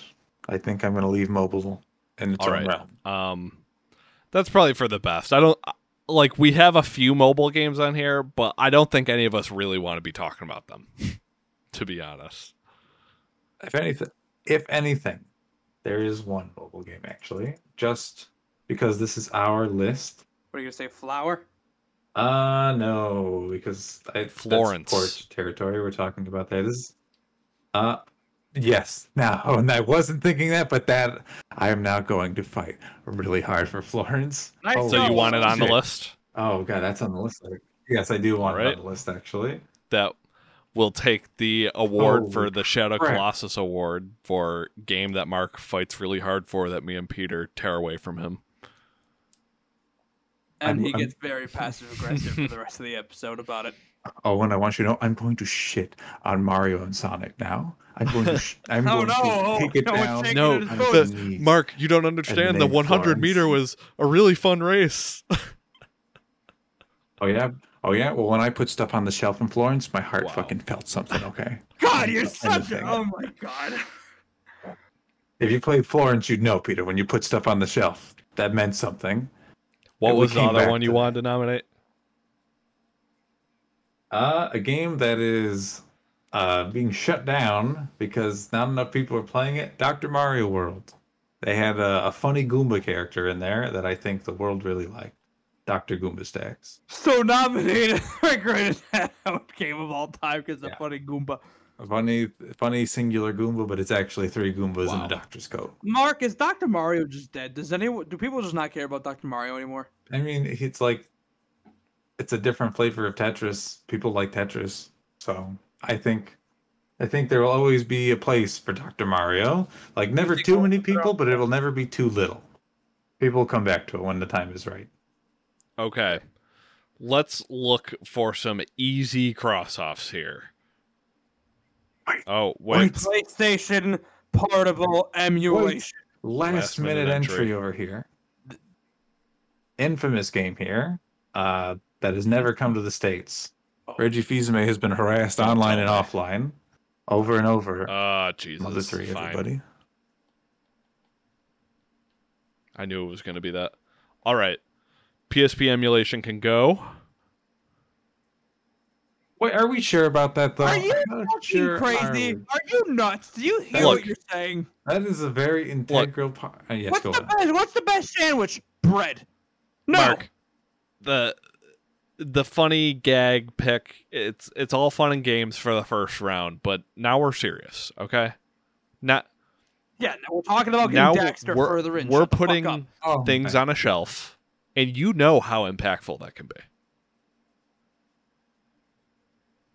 I do know how impactful. He's really going to feel something over this. Owen. And we all understand that when it came to the PSP, that was like the biggest thing about it that people used. We mentioned before that a big part of handheld gaming is just playing older games just wherever you are, because that's what was accessible. And we live in a day now where just the idea of what is handheld gaming is just probably just going to be erased because of the future the Switch is going to be bringing. Like, once the Steam Link is here, like that's it. Like, it all blurs together at that point. We got to understand what we appreciate about it. And PSP emulation. I'm pretty I have a pretty bleak outlook on that, just from the standpoint of like the amount of people I hear say like, man, I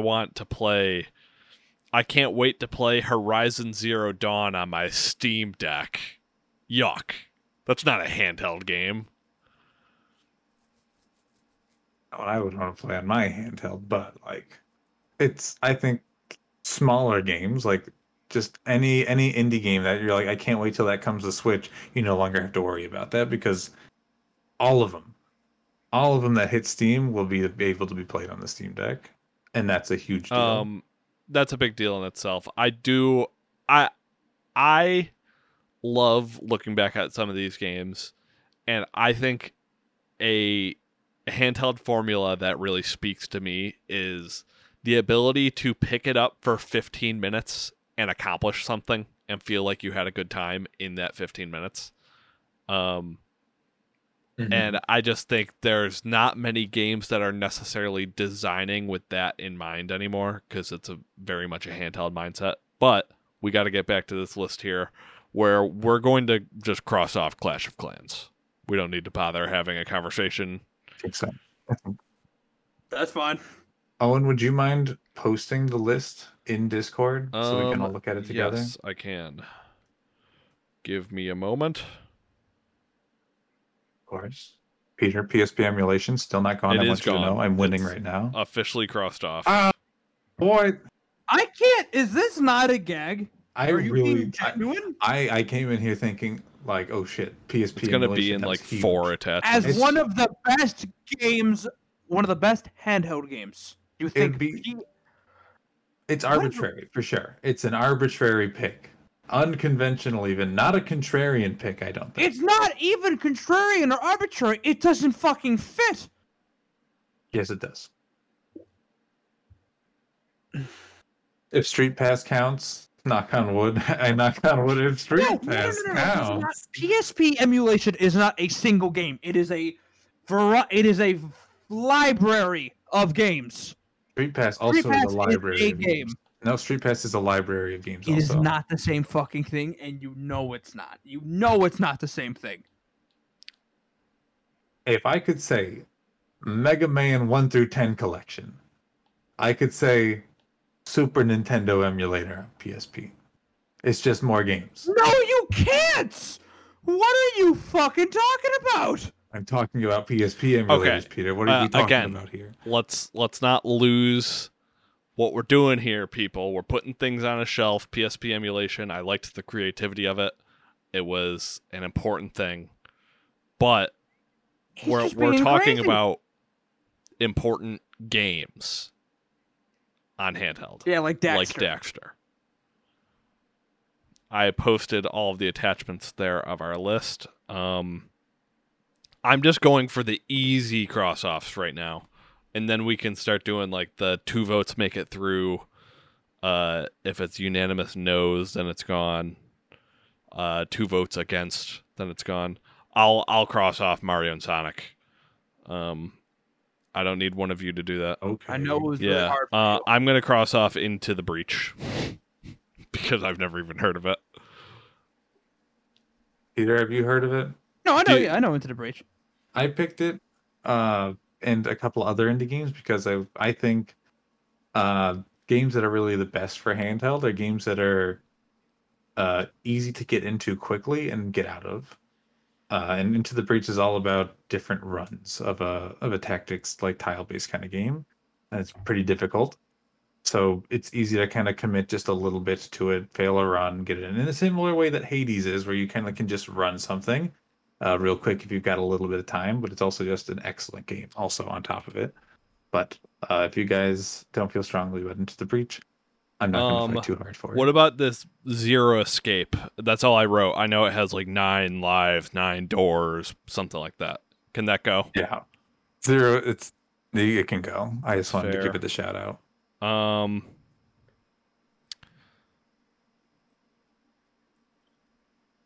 I'll let the Street Pass conversation stay till later. I'll let Daxter stay till later, of course. Guys, if we're the only list with Daxter on the best top 10 handheld games of all time, we will be unique. We will go against the grain. We will be above the others. We will be outspoken. That's all I'm saying. We're different. I demand Daxter gets killed right now so that it cannot go further than PSP. Daxter won't be getting killed right now, but unfortunately, Dr. Mario World will. You're just killing me here. You're killing exclusively me. You like Daxter, Mark. No. You like that game. You like the game. I thought I liked it because I like Jack. I look back at it and I think that game was not very good. I remember a lot of enemies being very difficult to hit because you needed to use the not so great guns with the not plentiful rounds of ammo that you get in that game. Mark, do you feel strongly about Castlevania Aria of Sorrow? Because I doubt me and Peter do. In fact, I know that I don't. I think a lot of Game Boy Advance games look and sound ugly, but I know it's a very important game, but I won't fight for it. Because I don't think any of us would fight for it. So just trying to make things easier on us. Fair. I don't think Peter or I are going to go too hard on GTA Chinatown Wars. No, me neither. What do you mean? I think we can kill GTA Chinatown Wars here. I agree. I do. I've not heard anyone talk about that game in years. I mean, I guess so. Fine. I think Chinatown Wars is impactful from a can't believe Rockstar did that standpoint, and it was well received.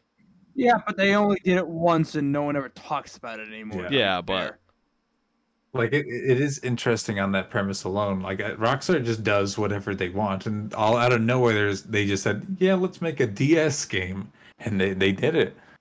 But then they didn't ever again, and I think there's a reason for it because I don't think it worked as well as they wanted it to. I actually watched a video on it today to be prepared, and it seemed like there are some cool things, but I didn't play it, so I don't have all this passion about it.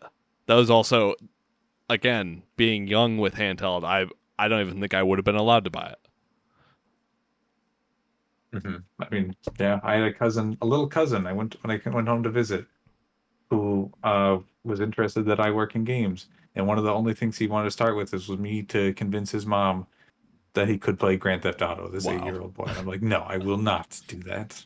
You have to find your own way, just like the rest of us. Yeah, there is something to being like a young boy and having to wait until that day that you're finally able to play Grand Theft Auto. There's a way, or if you can just find a way. Like eventually there's a point in time where there's a group of people in my older brother's class that was handing around a copy of GTA 3 and eventually got around to us under the table. We did get to play it under the radar. Other people had their own. I would stay home sick from school for whatever reason, I was not allowed to play it, but my brother did have GTA 4 and also the expansions to it, which the expansions to GTA 4 are awesome.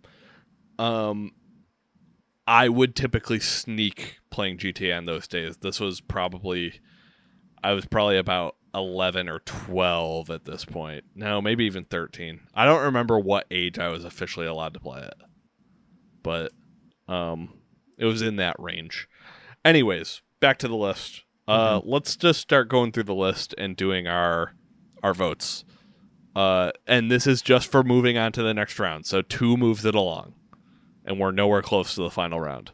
Tetris and Pokemon Red and Blue already at the final round. Not even talking about them. Kid Icarus Uprising. I'm going to say no. Are you fucking kidding? I like the game. I do.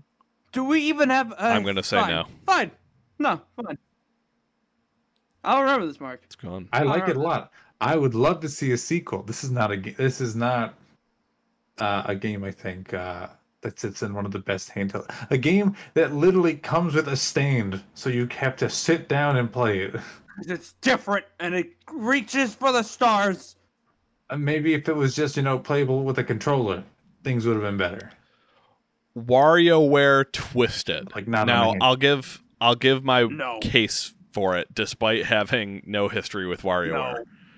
A game about minigames plays well on handheld. And this is, I believe, is considered the best one. So I'll say yes for now. No. I never have. If you were going to put WarioWare further than Kid Icarus, when the Kid Icarus sequel gets announced, you shut the fuck up. You don't deserve to be happy with the rest of us. A lot of people love WarioWare. Mark? They're literally making a new WarioWare right now and not a Kid Icarus game, Peter. I don't know, Mark. You're making pretty good points here. What do you do? They've made several WarioWare games since Kid Icarus Uprising came out. One was a port, actually, so it's still more action than Kid Icarus is seeing. I'm not saying Kid Icarus is a bigger franchise. I'm saying if a Kid Icarus Uprising sequel gets announced, you don't get to be happy. You don't get to celebrate. We'll be at the celebration party, and you'll be left outside in the cold rain because you went to the fucking WarioWare party, and they all snort glue over there and eat crayons. I always wanted to play Smooth Moves on the Wii. That one seemed like a fun WarioWare game to play. I feel like the Wii is a cool place for quick, funny mini-games. They all desperately want Ashley and Smash and are convinced that Wario platformers should be back. Okay, you want to go hang out with those people? I mean, I'd like to play the Wario World game on GameCube. That one seems cool. There's also a song I really like from that game, which gives me motivation to play it. But I'm going to say no to Jesus. You fucking let Peter win on this one. Sorry, Peter. Remember this one. Street Pass is a no. Please. We're about to get there. It's Peter, too niche to Mark's life experience. Most people did not have this experience. I'm gonna say yes. I'm gonna move it on. You guys are fools. Let's go. No, Owen, because it's not a niche thing. No, it's not. It was really no, it's not. Every 3DS came with Street Pass. That's everyone great. Has it. It's we like didn't live Xbox. In Japan. Like that's where Street Pass was big. So are we we're just saying fuck the entire region of Japan. I don't know their overall thoughts on what the most important handheld games are, but I can't put myself in the mindset of this Eastern country that I've never even been in. This is Owen's American First Gaming Podcast. Welcome, everybody. Where America first and only America. Look, all I know is that if Japanese people were making this list, they wouldn't have a lot of these games we have on here because they have different tastes than us. It's fine. And we will be the ones to bridge the gap and hold the hand of both America and Japan and bring everyone together because that's what gaming is about. And I'd like to say that because we are BNY Gaming. BNY Gaming is making the rules right now, and 1/3 of BNY Gaming has a personal attachment to Street Pass. So I do think that is very relevant here. And another 1/3 of BNY Gaming is going to support that 1/3's love and passion, and is going to vote to move Street Pass forward. Street Pass is better than GTA Chinatown Wars. Street Pass is more memorable and impactful. The funny thing is that like. That's a categorical falsehood. Just no one ever speaks of Street Pass. Literally, no one. And the people who's fucking talking about Chinatown Wars. Who the fuck's talking about Chinatown Wars? I think people are still talking about Puzzle Swap. No, Street Pass. I really don't think it was a banger. I just like. You know, Owen, I know you're wrong about this. I know you're wrong. I did hear someone talk about Street Pass recently because I saw a headline of an article of someone who I believe they walked around New York City with their 3DS and didn't get a single hit. Yeah, I did see the headline and I cried. Literally, because in the past couple of weeks. Nintendo announced at the end of the Wii U and 3DS, Wii eShops are on the horizon, and I immediately bought all of the Street Pass games that I never owned because I'd never be able to play them again. Also, and I'm sorry, I thought you were done. Keep going. I definitely got a little emotional just thinking about the idea of Street Pass going off. Like, Here, he's got tears in his eyes, and you're telling me. We'll remember this for Florence, Peter. Passes the shit. I'll remember this. Okay, Animal Crossing now, everybody. But just real quick, I looked up Chinatown War sales, and all I'm finding are headlines from 2009 and 2010 saying Rockstar officially disappointed with sales of Chinatown War. As we all know, Peter just loves sales. That's all he cares about with games. No, Owen. We're talking about what game is more discussed and left a bigger impact. Street Pass had millions of people playing it at a certain point. Chinatown Wars probably sold a few 100,000 copies at best, and I'm not saying that's bad, but for Rockstar, that's bad. And a few 100,000 versus millions of people playing a game in a very popular handheld. Street Pass was bigger than Chinatown Wars. Street Pass also got a Smash Brothers stage. You guys are too far into the Nintendo fanhood bubble. Just there's not people outside of this bubble. I just banged my fucking knee on the table. Fuck. There aren't people. What happened, Peter? Are you okay? I banged my fucking knee on the table because he threw This really hurts. Every single time we know what we're talking about with Nintendo, he just says, you guys suck your own Nintendo cock, and you just think you know everything. Oh, we know everything with Nintendo. We do. And Nintendo, really fucking popular game developer. I don't know if you know that. And Street Pass, very popular. A lot of people fucking played it. Millions of people played it at a time. Oh, and it was incredibly attached to the 3DS life. Just because you were not a part of it does not diminish the significance of Street Pass. And I'm sorry, no one fucking played Chinatown Wars. The thing is that I'm not saying this in relation to we should have Chinatown Wars instead. You just keep making it that. You said it's categorically false that Street Pass is bigger than Chinatown Wars. You said that minutes ago. Yes, you did. I did not say the Chinatown Wars. Or did I? I don't know. Maybe we go back to the recording. I don't know. Now I'm not confident enough in my exact wording to fully argue you here, but Street Pass lives to fight another day. Okay. Woo, Mark, we did it. We did it. Even though fucking Uprising died, but look at me. Animal Crossing New Horizons. I'm a yes. Oh wait! New Leaf is there. This is where we pick an Animal Crossing, I think. Yeah. New Leaf or New Horizons. I mean, New Horizons is a phenomenon, and New Horizons, New Leaf, is what really made Animal Crossing one of Nintendo's top franchises. But New Horizons is what has cemented it. It's Nintendo's second, one of the biggest. I mean, New Horizons is the second best-selling Switch game right now at 36 million units, only behind Mario Kart 8 Deluxe. And in third place is Ultimate, and there's a 10 million unit gap. Animal Crossing feels like Nintendo. The things you now think of are Mario, Zelda, and Animal Crossing. It feels like that's the level it hit with New Horizons. But it doesn't get there without New Leaf. And New Leaf, I think, was the biggest 3DS game. Mark, am I correct? The biggest 3DS game?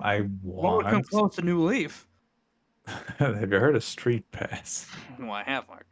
Okay, well, we'll think about that later. But I don't know about anything else on that level for New Leaf.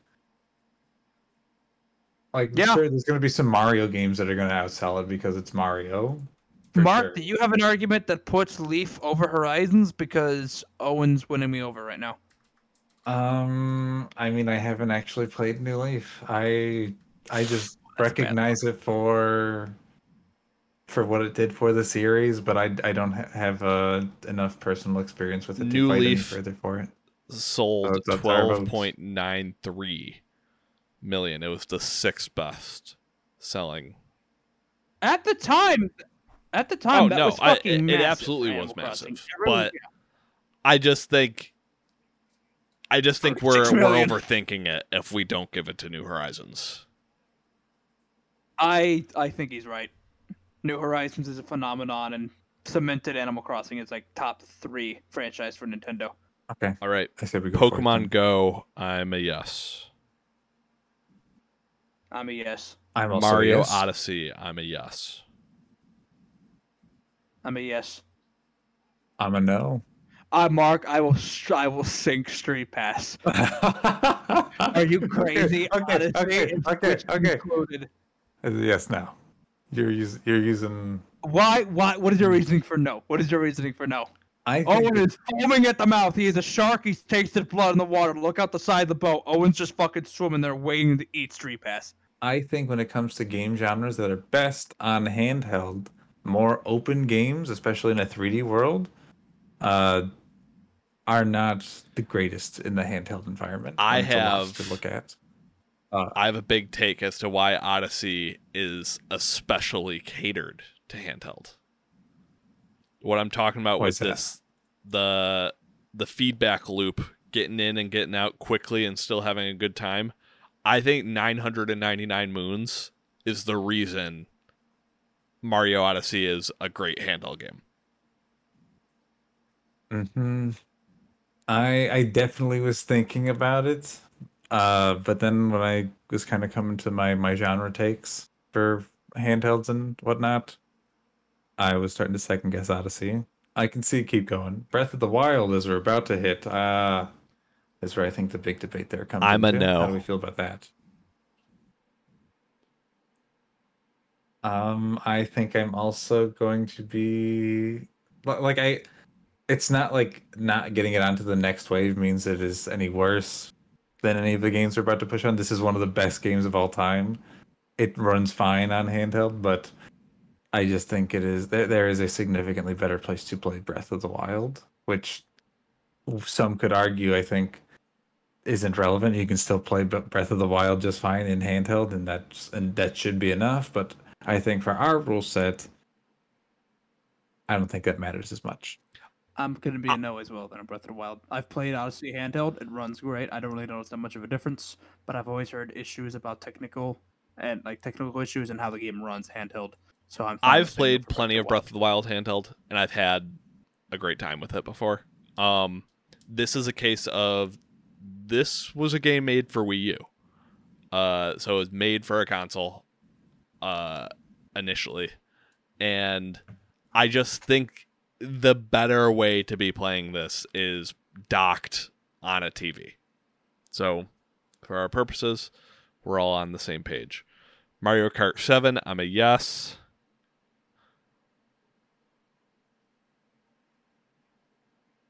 I'm a yes too because Mario Kart deserves it. I guess it moves. Fire Emblem Awakening, I'm a yes. I'm a no.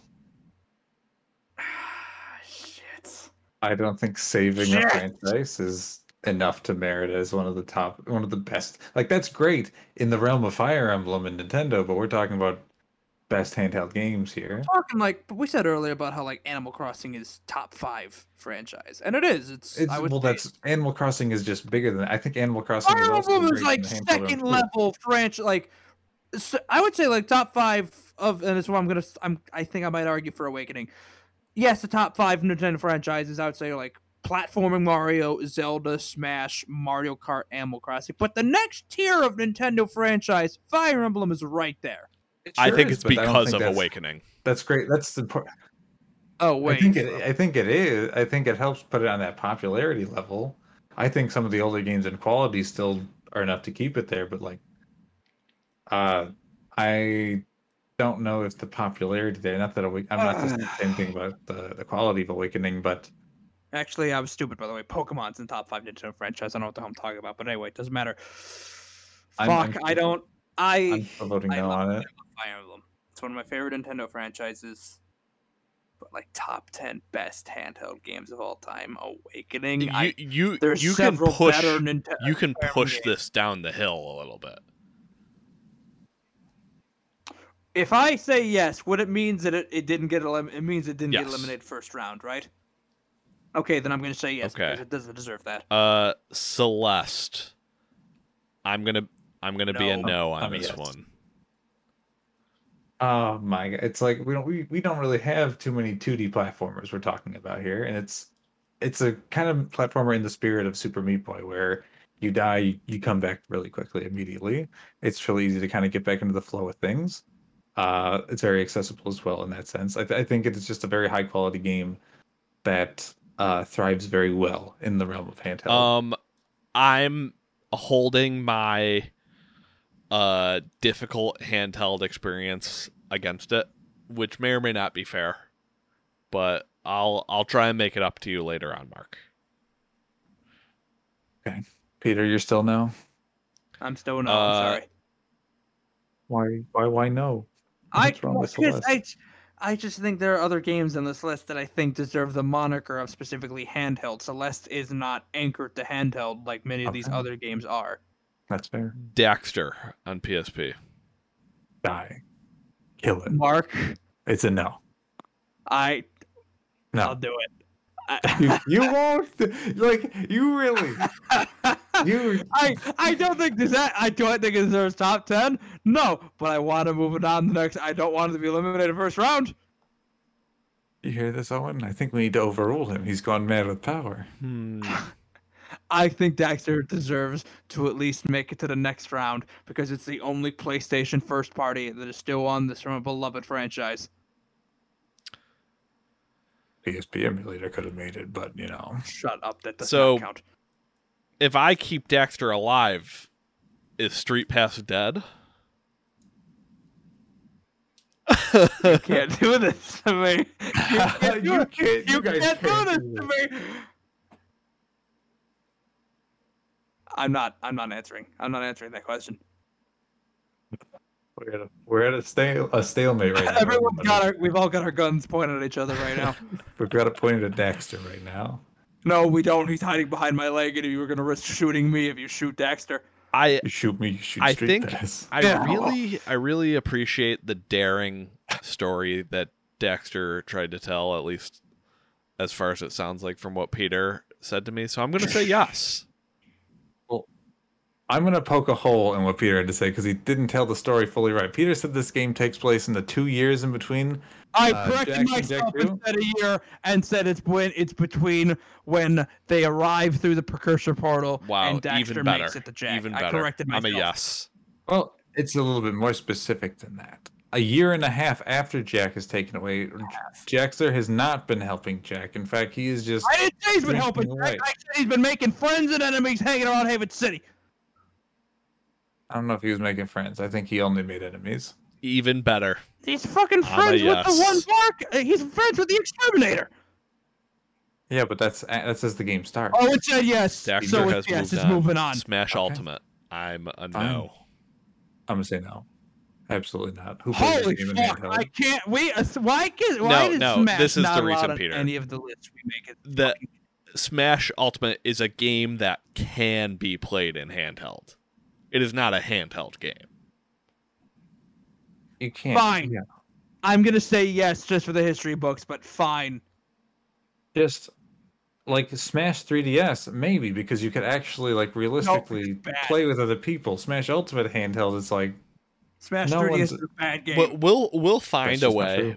We'll find a list that allows us to get Smash on it. Because I agree with you. It deserves to be on a list. It just doesn't deserve to be on this one. Next one would be Advance Wars. I look forward to playing the remake later this year, and this is, hey, sorry everybody, this is me being, I guess, corporate apologist or whatever the fuck, but I hope it does well enough that it rejoins Nintendo's beloved staple, and Advance Wars gets to come back as a popular Nintendo franchise, but I'm going to say no on this. Also no. I am also no. Metal Gear Solid Peace Walker. I think this has the opportunity to be maybe the only PSP representation, depending on how far Daxter goes. Daxter's still alive. I know. I'll remind you. But I'm a yes for Peace Walker.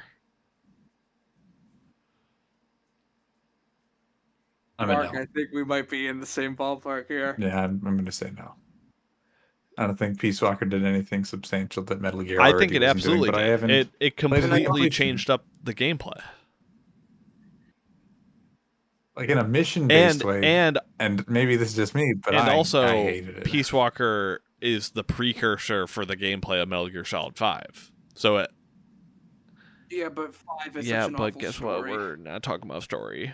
We're talking about how the game plays. Yeah, and because of that, I'm going to say... Yeah, because of that, I'm going to say no. We're just going to end up with a Nintendo list here. We're not going to represent PlayStation at all. Dexter is still there! We could have... Alright? We're still fair and balanced. We could have represented PlayStation handhelds in the way that I feel like they were the most impactful on the grand scale. We threw that out. But Peace Walker doesn't feel like a... Like, when I think of definitive... handheld experiences. I don't think of Peace Walker. If we can only fit 10 on a list, actually, I'll say yes. I'll say yes for now. I'll change my vote. I'll say yes to Peace Walker because I'm not. Yeah, I'm complicated. Okay. It moves on. I mean, I want eras to be represented in some way here. I just think. And well, we will with Dexter. We'll see. I'm not kidding. We'll see. If we can do it. We'll see how far it goes, but I don't want Daxter being our only horse here. All right, that's why I voted yes to Peace Walker. Where's the beginning of the list you guys are looking at? Brain Age. I'm a yes. No. I want to say yes. All right. Hades. I'm a yes. I'm also a no. Yes. Phoenix Wright. I'm a yes. I'm a yes. Professor Layton, I'm a no. I'm a yes. I'm a yes because I prefer Layton to Phoenix Wright. Phoenix Wright is obnoxious to me. I don't understand the appeal. Layton seems more laid back and relaxed and more of an like gripping game. Phoenix Wright is so goofy. I think Phoenix Wright seems really good. He said, he get it, objection. He said objection. That's funny. Not fucking bad. Get it. Not even that. The characters are hilarious, Peter. Some of the cases are so silly. Phoenix Wright, and I like that about it, but... Link's Awakening. Play Phoenix Wright. I'm a yes. I'm going to say no. I'm a no. I don't know. I feel like we'd be lying to ourselves in this one, but... Yeah. Oh, I know we are. This is just my own hatred saying no. Right, I have to say yes. I'm fighting the podcast here. You fight us on every list, it seems like. That's true. I'm putting my heart into the list, actually, and my heart says no. I always end up siding with one of you on like one defining hard line stance. I'm friends with everybody. You two hate each other on this though. Can't stand each other. I feel like Owen comes from mind from a lot of the list. I come from heart, and my heart is extremely opinionated, and I'm not afraid to show that. A bit of A and B. A Link Between Worlds. No. I'll also say no. I was thinking about saying yes, but like I didn't feel strongly enough there. We just said yes to Link's Awakening. We don't need to Persona 4 Golden, I'm a yes. Mark, come on, do it with me. Say the magic word. Like I feel like I didn't vote. I didn't even pitch Bravely Default. I think there's a place for lengthier JRPGs in a best handheld list because I think they can work. Lengthier games can work out well in a handheld format, and Persona 4 Golden is the only one we have here, so I'm going to vote yes because of that.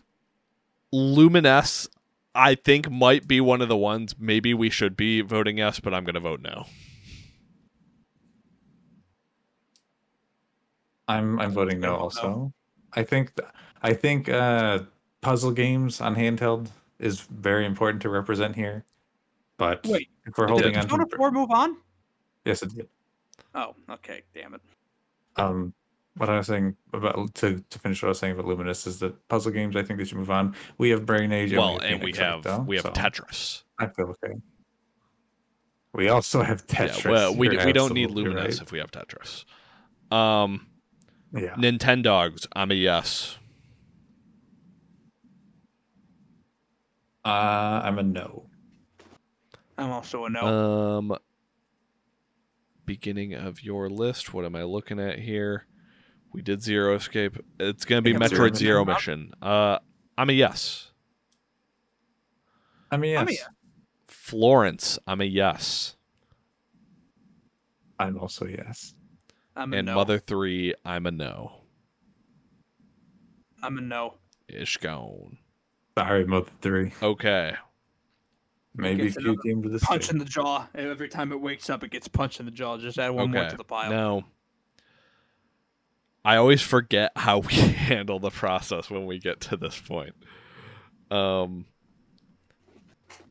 get a new list posted with the... on the list already. Remind me what's not leaving. You can take another screenshot with all of what's left. Let me try and do it as best as I can, lined up the same way. All right, there's this. This is great podcasting right now as I just screenshot the list. Incredible. I thought, Peter, I thought you were going to put Birth by Sleep possibly, but I was thinking about nominating Dream Drop Distance just to be funny. No. I would have enjoyed it. A game that I tried to play. In fact, I still own it. It's on my shelf. You can really throw it out. My roommate, who's played every Kingdom Hearts except 3, really, that's his favorite one. Or that or 1. And he thinks those two games are miles ahead of all the others. And I think he's fucking crazy because Dream Drop Distance sucks. I think it's a bad game. Okay. So it's posted in the Discord now. And now it's about determining how many locks we have and what are like in the hunt for the final few spots. We're going to have to see if we have any unanimous ones that if we go back through, we all agree if we three vote it, it is on the list. Yeah. So Street Pass. Okay. I'm going to continue to be no.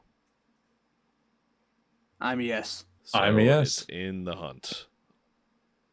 I think that's going to be one of the biggest fights coming up. Number 10, Street Pass. We can do it. Okay, hold on one second. What we could do is each of us do our own mock lists of the top 10. Yeah, we have too many options right now. We need to narrow down more. Yeah, okay. And also, like,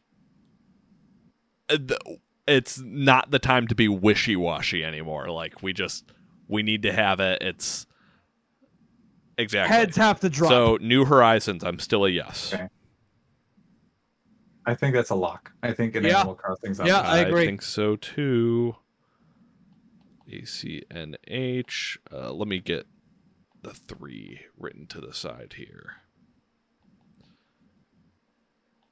So our locks right now are Pokemon Red and Blue, Tetris, and Animal Crossing New Horizons. We want Go as a lock. Pokemon Go, I think, is a lock. Yes, I do. I think so too. Yes, fucking Pokemon Go making on 2 of our lists. 2 Pokemon titles on this list. I mean, because it's the most popular franchise in the world, and it thrives on handheld. Mark. Yeah, it makes Mario sense. Odyssey. I'm still a yes.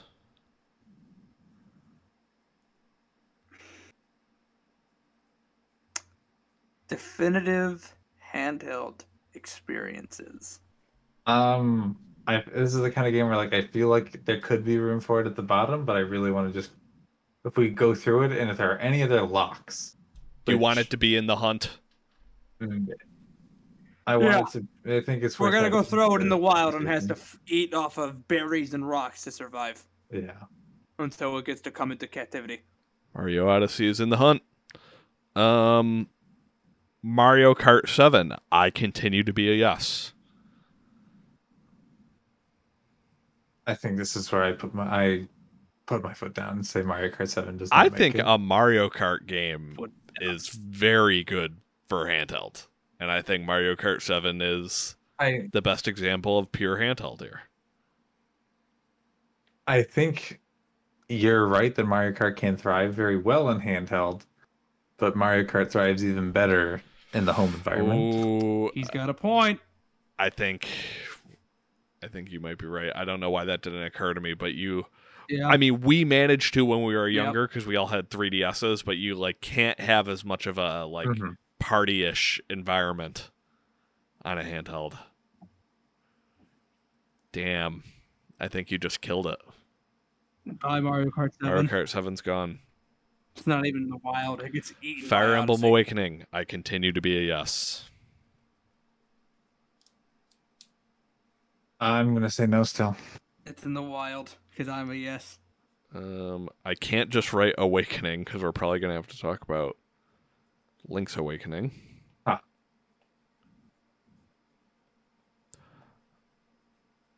Oh, and you seem like you're ready to make a top 10 right now. No, not yet. I did not come into this having like really heated opinions on anything. I just kind of wanted to see how everything would fall. But then we liked Nintendo too much, and all of a sudden, fists just, need to be thrown. We're making up what the average person's experience is. Peter. Okay. Oh, and so far, Peter, Mark and I are right when it comes to how much Nintendo did you play Street Pass? Oh, I did for a bit. There was a time. How many times long, but I would say did you get a hit that wasn't Mark or someone in our group of friends? That I don't know. I can't answer that. I did not mark off Celeste, but we did vote no on it. Daxter, I'm a no at this point. Dexter dies today. I'm afraid. I'm gonna say yes. He's gonna die in my arms. That is perfectly fine, but we're at the drop heads point. Metal Gear Solid Peace Walker. I'm still a yes. I left the window open. Dexter got out, and I look outside. He's just in the fucking mouth of some coyote. Oh my god, Dexter! I'm a no for Peace Walker. We're just not going to get a PSP game on here. That's absurd, guys. I'm currently mourning Daxter and burying a fucking hole for him, all right? Don't fucking bother me. But no one in their right mind would have had Daxter on the list. Plenty of people... How dare you say that to me as these lies bleeding in my arms? I think if we have any PSP fans here, they're going to be furious about this Peace Walker snub. I think the best place to play Peace Walker is on the PS3. Then. I'll change my vote. Wait, what did you say, Peter? I will bring him back to life in a way I wish I could have for Daxter, but not for long. Because I do, because you keep bringing up the point of a PSP game, and I think it's valid. Peace Walker moves on for the time being. Barely. But yes. It's in the wild. Brain Age. I still vote yes. I don't think I'm going to get it past this point, though. I'm voting yes as well. Oh, it's at least in the hunt. Peter? What is your reasoning? I think a lot of the more casual kind of games are very strong for handheld, and Brain Age is the kind of game you can kind of pick up very easily to kind of go back to. Brain Age came out on Switch, though, and seemingly no one cared. Well, yeah, but... It was a bigger deal back in the 2000s. That kind of game was very new and very thriving at the time. I think it still has its audience. It's not a front runner of like, oh, this is what people think about when they play games. I'm not saying that, like, but I don't think we need another Brain Age, but Brain Age was very big for its time. Mm-hmm. But I feel like every other game on this list that's so far been solidified as the top 10 are still played to this day in 7th iteration, are still very popular. They are considered one of the best because they had that longevity, because they continued to thrive and survive and evolve. Whereas Brain Age was massive on DS, it went away for years, it came back on Switch, and seemingly no one gave a fuck. How many people are still playing Metal Gear Solid Peace Walker? Oh, well, how many people are still playing Street Pass? Oh, don't say Peter's right. You're right, Owen. Peter's argument is flawed. We have to think of something else. There's a different way to go about this. We did not see an article in the last week about like the last person playing Metal Gear Solid Peace Walker. Yeah. Now, I want to put a pin in this conversation for later. That I will be going to PAX, and I will have my 3DS on, and I will report how many Street Passes I get at a gaming convention. I am very interested to hear about that. And honestly, you should like pitch that article to an outlet and just write it, because that would be good. I don't know if they'll take it. They'll be like, we don't want an article from someone who went to a convention during COVID. Yeah, you'll actually get blacklisted. Exactly. Where are we at? I just did Brain Age, and it didn't move on. Did it move on to being in the hunt? I think so. It did. You and I both. Yeah. I couldn't. You guys couldn't convince me yet so far. So much is a memory problem. Like I wish I had Brain Age mechanics in my memory bank, but I just don't at this point. Hades, I'm a yes. Yes, I want this to be a lock, honestly. I'm a no, and I don't see myself changing my mind. It's not locked to handheld. It's just not. I think as we move on, there won't be any games that are locked to handheld, other than the fact that like they are good to play on the go. Like I think we kind of have. What the fuck kind of list is this then? It's what it makes a great game to play on the go. I mean, the technicality of handheld has evolved. I think there are plenty of games not locked to handheld that we could have even mentioned. Like I think we cover it with Animal Crossing, but I'm surprised me and Mark, neither of us thought to bring up something like Stardew Valley. Like that's obviously a good handheld game. Mm-hmm. I think so too. But Animal Crossing, I think, is like you said, just the I do think there. Again, I'm talking about different eras and me specifically wanting representation. There should be representation for the modern indie era of handheld. It doesn't look like a lot of the other games on this list, but I think it's valid still. Should I have said Shovel Knight? It could have been nominated. I'm not sure if it would have made it this far, especially since it's so like it's such a Mega Man game, pretty much. But it could have been nominated. We give it its credit, belatedly. Phoenix Wright. I think I'm gonna continue to be a yes. Oh, come on, Owen. I'm going to fight super hard. If I said yes, it would be a lock. You think Phoenix Wright is a lock? Oh, for sure. Absolutely. For top 10 handheld games of all time. My problem is that I don't have much experience with it. I only know a little bit about like the culture around it. I've played the first Phoenix Wright. Street Pass has more fans than Phoenix Wright. That I don't know. In 2021, when we just got that remake for the two Phoenix, or the I don't know if it was 2 or 3, that finally got ported to the States. It's been a long time coming. In fact, the main game, Mark, you saying that the stores are shutting down. I want to get the Phoenix Wright trilogy on my 3DS. You can get it on Switch. You can get it on PlayStation. It's everywhere. Yeah, they've got it in so many places. It came out on Game Boy Advance first and has been brought to so many other platforms since. All right. Professor Layton, I'm a no. I'm a yes. I'm a no. And it's gone. Phoenix Wright is... I'm fighting hard for Phoenix Wright. Link's Awakening, I'm a yes. It's not an excited yes, but it's a yes.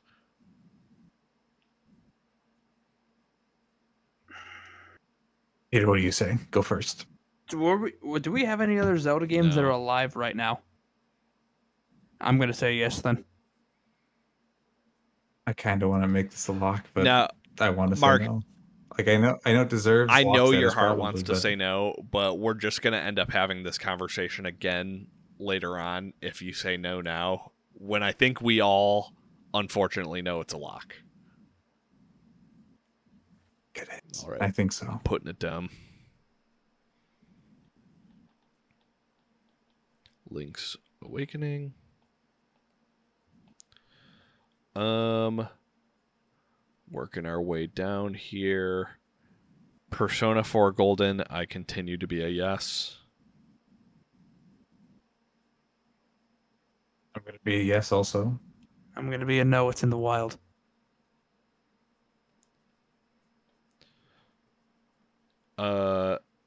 Nintendogs, did that survive? I voted no for it. I don't know what Mark did. I thought I voted no. Nintendogs did not survive. So I just forgot to cross it off. Metroid Zero Mission. Yes. Yes. I'm not positive it's a lock, so I'm going to be a no. In the wild it goes. We have a pretty big wild section. Florence. Yes. There's nothing else like it here. No. Owen, come on. Let's not waste the time. You know you're not going to say yes, and there's a lot of other games you're going to argue for. Don't let this go. I don't think there are any other... there don't need to be. There don't need to be. I think there should be. I think we should recognize it. Florence could be ahead of its time, and I think it could be in a sense. Mark, unfortunately, the game that I'm fighting with you for is Hades.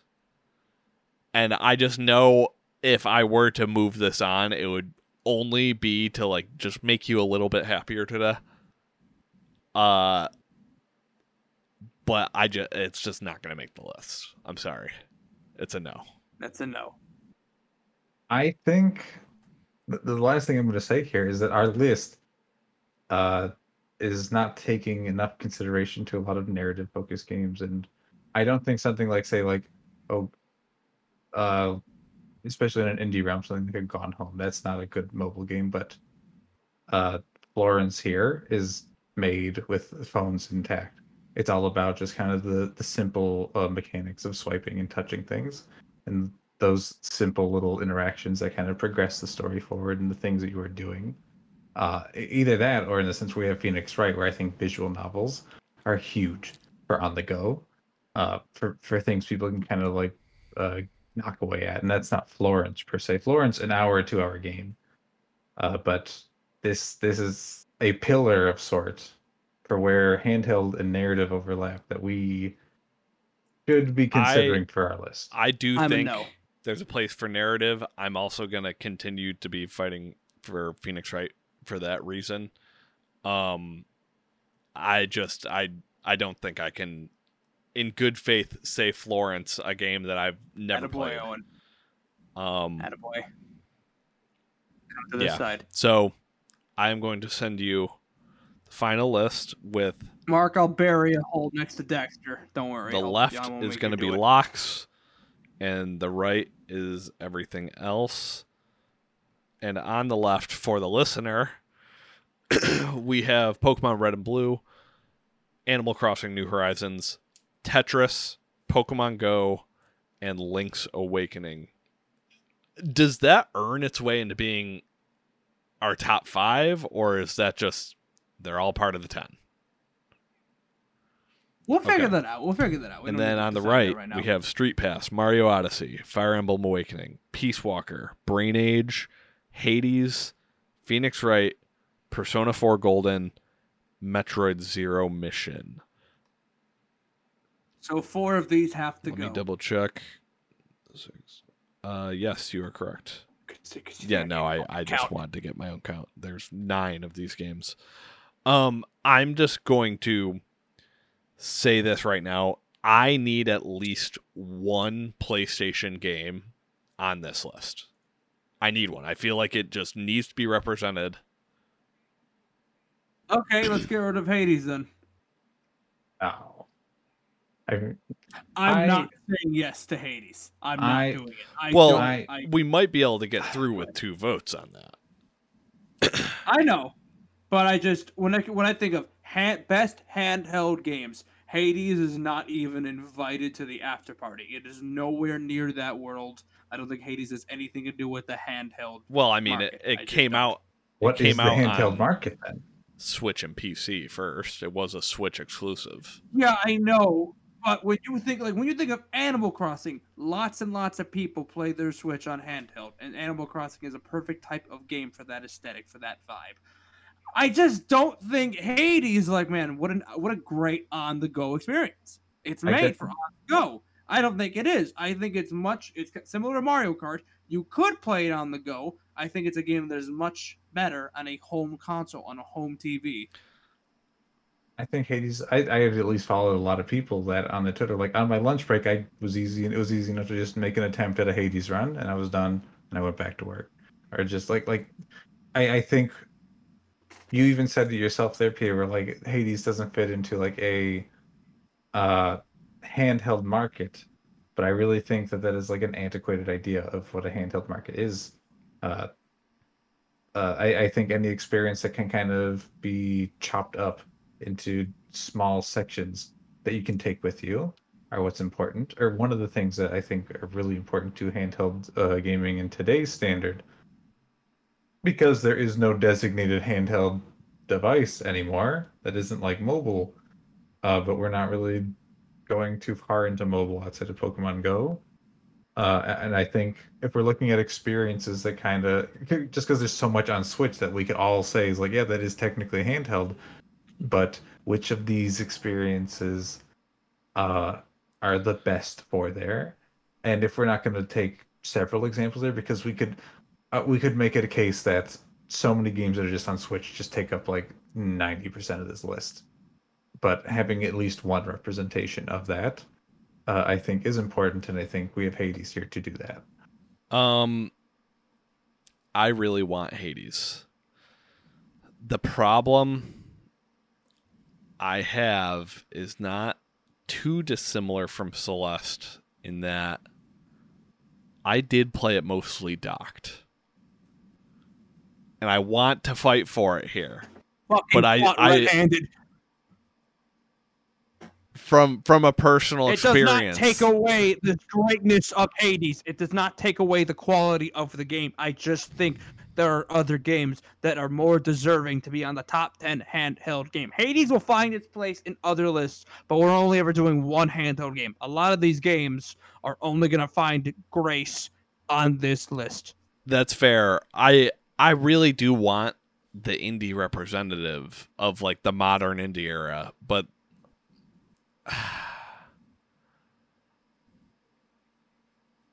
look at the games we have on our list right now. Animal Crossing, Link's Awakening, and Tetris all can be played on consoles. Yes. As well. But they were all born on handhelds.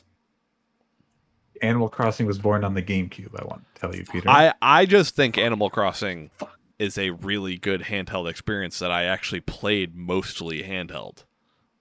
I think most people do. Legend of Zelda, also Link's Awakening, is no different than other 2D Zeldas. 2D Zelda was born on the NES also. Like, that's not that tied to handheld. Just I also think game is. Animal Crossing sold a lot of Switch Lights. Only handheld. Yes, it did. It did. I think it's a testament to the game of like how you play it on the go.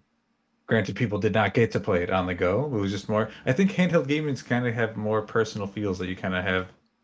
You're kind of closer to it. Only you kind of touch your handheld console. It's not something that kind of goes around to like the whole household. And something like building your own island on Animal Crossing is like that. I think a lot of Metroidvanias are kind of like that. It's kind of like you're putting your map together. I don't think something like Link's Awakening. Well, it's already a lock, Mark. It's already a lock. We're wasting our time debating the locks when we have 9 games that we haven't decided on yet. I think we can get rid of Odyssey. I really don't. I don't understand why Odyssey. I think Odyssey is the second best handheld Switch game. And I don't think that at all. I don't either. I don't think a first-party Nintendo game is the best handheld experience. Like, a lot of the indies I brought up, I think, are the best, or some of the best for that, because they're more micro. Odyssey probably is the best handheld experience that is an Animal Crossing, honestly. And so maybe there's a case here. What if because we're pretty far in on time here, we rank the ones in the wild, and then we see what overlaps, and then move from there, see if there's any extra locks that we all agree. Okay. I can do that. I'll list the 5 games, and we'll see what happens. So, okay, yeah, 5 games. If we have any overlap, or... Well, the ones that have a complete overlap, we throw them on the list. And when there's some overlap, that's where we start debating. If one person has a game on their list or it doesn't show up at all, I like this idea. Okay. I don't yet. Give me a second. Peter, remember me? I'll see. Yeah. Okay. Yeah. I definitely got my 5. I've definitely got mine. I've got 4, and I just need to determine my 5th. I've got 3. Oh yeah. Okay. All right. Yes. We good to go? Peter, you go first. Yep. Straight Pass, Awakening, Peace Walker, Persona 4 Golden, Metroid Zero Mission. I have Odyssey, Peace Walker, Phoenix Wright, Persona 4 Golden, and Metroid Zero Mission. I have Street Pass, Hades, Phoenix Wright, Persona 4 Golden, and Metroid. So Persona 4 Golden and Metroid move on. They both move on. Phoenix Wright got 2 votes, right? Yes, Hades got 2 Street votes. Street Pass got 2 votes. Metal Gear got 2 votes, right? Yes. Yes, it did. Okay. I'm getting the sense Street Pass feels like a spite vote. It feels like a spite vote against me. No, because you always deny the popularity and significance of Nintendo games because you don't understand them, because they weren't a part of your world, so that means they weren't a part of anyone's world. Or if they were, it was the pigs who eat shit on a trough. No, this isn't trough eaters. It's just like the very few people had the community that made Street Pass viable. Japan doesn't exist. But, like, we're just so not a part of Japanese culture. It's like... You're right. You're right. We're Americans who have all never been to Japan. Owen. Like, I don't understand why I have to be fighting for whatever the experience of a Japanese 3DS player was. But also, I say Japan just because there was a significant population there who did like it. It was still very popular in North America. Conventions, Straight Pass was fucking massive. These defer when it was alive. When the 3DS was the thing, Street Pass was... I saw 3DSs aplenty at conventions in the mid-2010s, and there were always people playing Street Pass, people who had never met each other before, just constantly going up to each other for Street Pass. It was a massive part of conventions that I went to. When Street Pass comes back on Switch and people lose their fucking minds, and you will be the one who says, this isn't popular... You can continue to ride that boat, as Miitopia has already sold over 1 million copies. Do you want Miitopia on the list? Should we add it? No. Well, that's not the point I'm trying to make. Owen, Miitopia has more fans than GTA Chinatown Wars. That probably isn't true, but... Yes, it is! I don't believe it. I want to see numbers. If Chinatown Wars has sold like 1 to 200,000 and Miitopia in a month sold 1 million units, it's over. Oh, you never got an exact number on... All I could find was it sold 89,000 in its first month, and all Rockstar has said ever since then is Chinatown Wars had disappointing sales numbers. They also said it was in line with expectations in another article. Okay. What? Yeah. I know this isn't great podcasting, but I have to make it. We'll continue. But yeah, no, GTA Chinatown Wars is less than popular than Miitopia, and that's just the way shit is. I really don't think. I just don't think Street Pass deserves to be on this list. I don't. I'm voting for this to help educate you. Because there are so many Nintendo corners that you don't know exist but are filled with millions of fans, and you will be enlightened and you will realize how big a deal these games are. Okay, here's an example of just, in general, niches. You guys grew up in this, like, Nintendo fan niche. And I'm not saying this niche isn't valid, but it is a niche of the hardcore fans. You cared about every Smash reveal. You know about these more one-off games that the average person doesn't know about. And that's great. Maybe you were a part of some Nintendo message boards or Reddit or something. I'm not saying that this fan base doesn't exist, but it's the same thing that I notice with like TikTok nowadays, in that you can tell me what your experience with TikTok is, and all of the videos you're watching could have 1 million likes, and I'll have no idea what you're talking about. I feel like we have this debate over and over. Because you guys grew up together. And just because you don't know something, but because you don't know something doesn't mean it's niche. You guys grew up together and have incredibly similar opinions on this topic that we constantly argue about, and I just think it's more of a matter of upbringing than it is about like you guys being right versus me being wrong. I don't. Because you always come at this with... Oh, Mark, go ahead. Just to counter what Owen said there, for the majority, I want to say, of Street Pass's lifetime, Peter and I were not living together, so we were not... That does not matter. You guys have the same fanhood upbringing. But at that point in time, our relationship... Years, you have been a part of my life. Yeah, I know, but it's not like you... We weren't growing up watching Smash reveals in the same bedroom. Like... We weren't consuming, I feel like, the same Street Pass kind of followings at that point. Moving on at that point. Like, our perception of Street Pass, I feel like, would be different at that point. Because they're looking at different things at this point in time. I don't know. You got...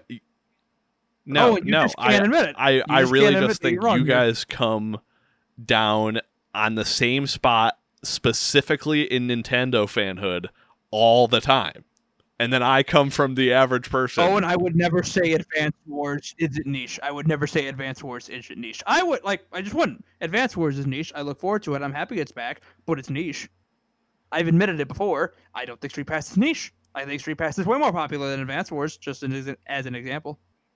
I think it's something that was baked in with every 3DS, so everyone had it. It's, and the 3DS sold 76 million units. Yeah, also. It was a very popular console. We know Japan was really big on it. There are hot spots for it where it was very visible here in the States. They continued to support Street Pass throughout the entirety of the 3DS's life cycle. It wasn't just like this baked in at launch feature that no one kind of looked at afterwards. Like, Street Pass would show up in Nintendo Directs afterwards and be like, hey, we have more to say about Street Pass now. Like, it wasn't just like this thing in the background, I don't think. I think there was a visible audience. And I feel like to be more on your side, yeah, like it is kind of really in the Nintendo realm. But like the Nintendo realm, I feel like is really large. And that's, we're talking about handheld space here. And literally, I feel like Nintendo just owns the handheld realm. If it's in a realm where we're not talking much about mobile, sure, the PSP and Vita exist, but they're a sideshow. The PSP, I feel like, is like not worth talking about outside of emulation. Honestly, sure, there were some cool games on it, but they ultimately just went to consoles after a while. Like even Peace Walker, I feel like you can play Peace Walker on consoles now. Is it the best place to play Peace Walker? I want to say yes. Because who has a PSP lying around anymore? I don't think there's anything about that version of the game. Well, besides being able to have it handheld, I think that might be better. I mean, I suppose so, but like, I don't know if Peace Walker is a game that thrived in its handheld environment. From what I know of the HD re-release, is it looks empty because it was on a handheld environment and it was blown up. But you guys get Street Pass if Odyssey and Peace Walker make it through. Yes. No. And no. That's two. What? No, that's no. Two. This would finish off the list.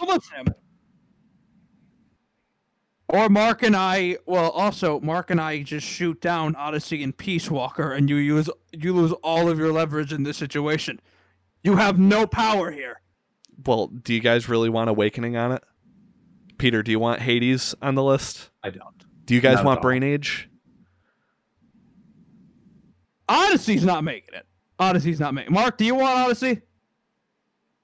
I did not vote for Odyssey. Yeah, I'll say no right now. All right, Odyssey's gone. It's not the fucking running anymore.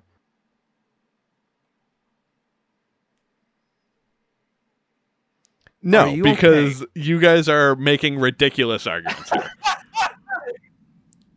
Owen, and also, I like the idea that because he's like, if I saw TikTok had 1 million likes, I like we live in this world where 1 million people is niche. Oh, and if 1 million people liked B and Y, do you know how fucking massive Peter, we would be? If you saw a TikTok that saw 1 million likes, there's like a 20% chance I saw it. That might even be a large percent chance when it comes to TikTok. The world is bigger than your fucking what I'm saying circle. Is that you all get different circles. TikTok is just a big amalgamation of circles. And your experience on that app will be entirely different from someone else's. But that doesn't make it niche. That does not make it niche. Just because not every single person has been exposed to a form of entertainment does not make that niche. I looked it up. Last reported, I'm sure it's it could possibly be higher. Last reported, Hades just sold 1 million copies. That's the last time they've been public with the sales figures of Hades.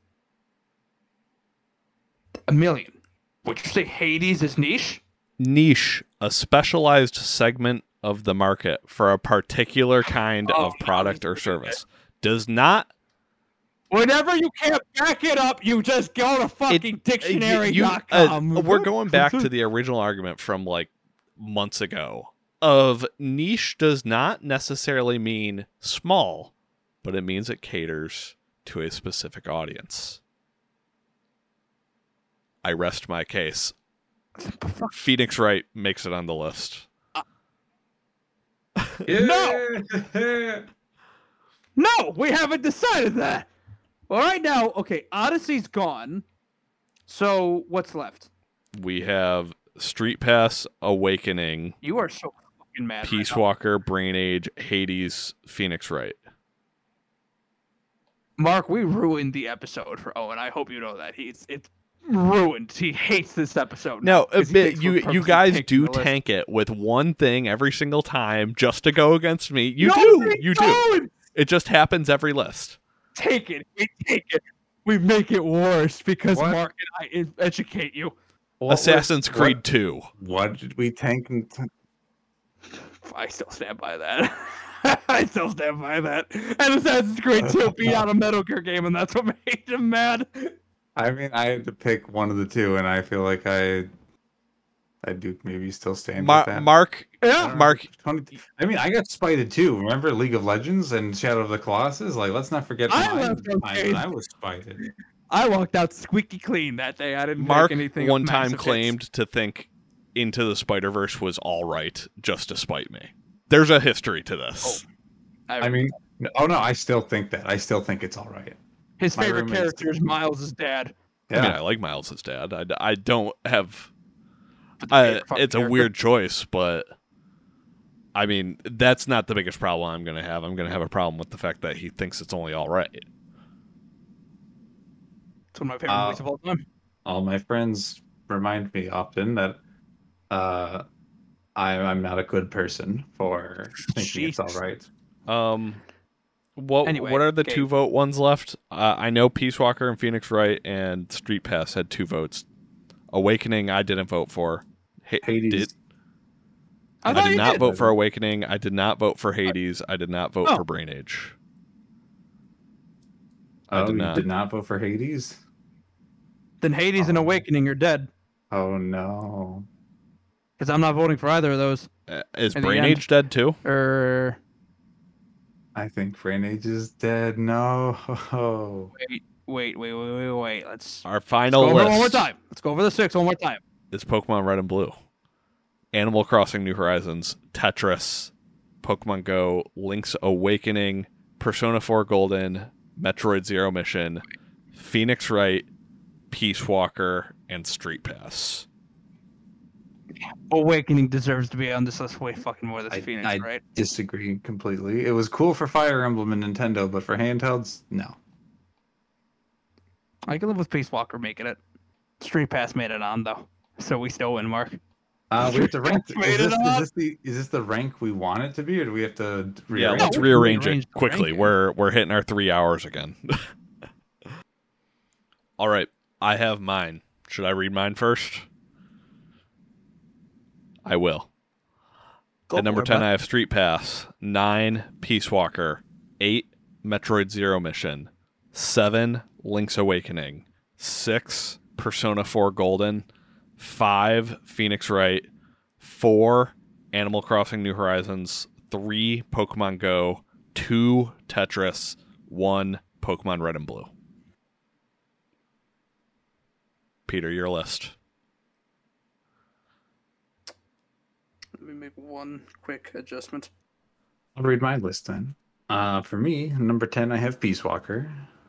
Number 9, I have Link's Awakening. Number 8, I have Street Pass. Number 7, Phoenix Wright. 6, Persona 4. 5, Metroid. 4, Animal Crossing. 3, Pokemon Go. 2, Tetris. 1, Pokemon Red.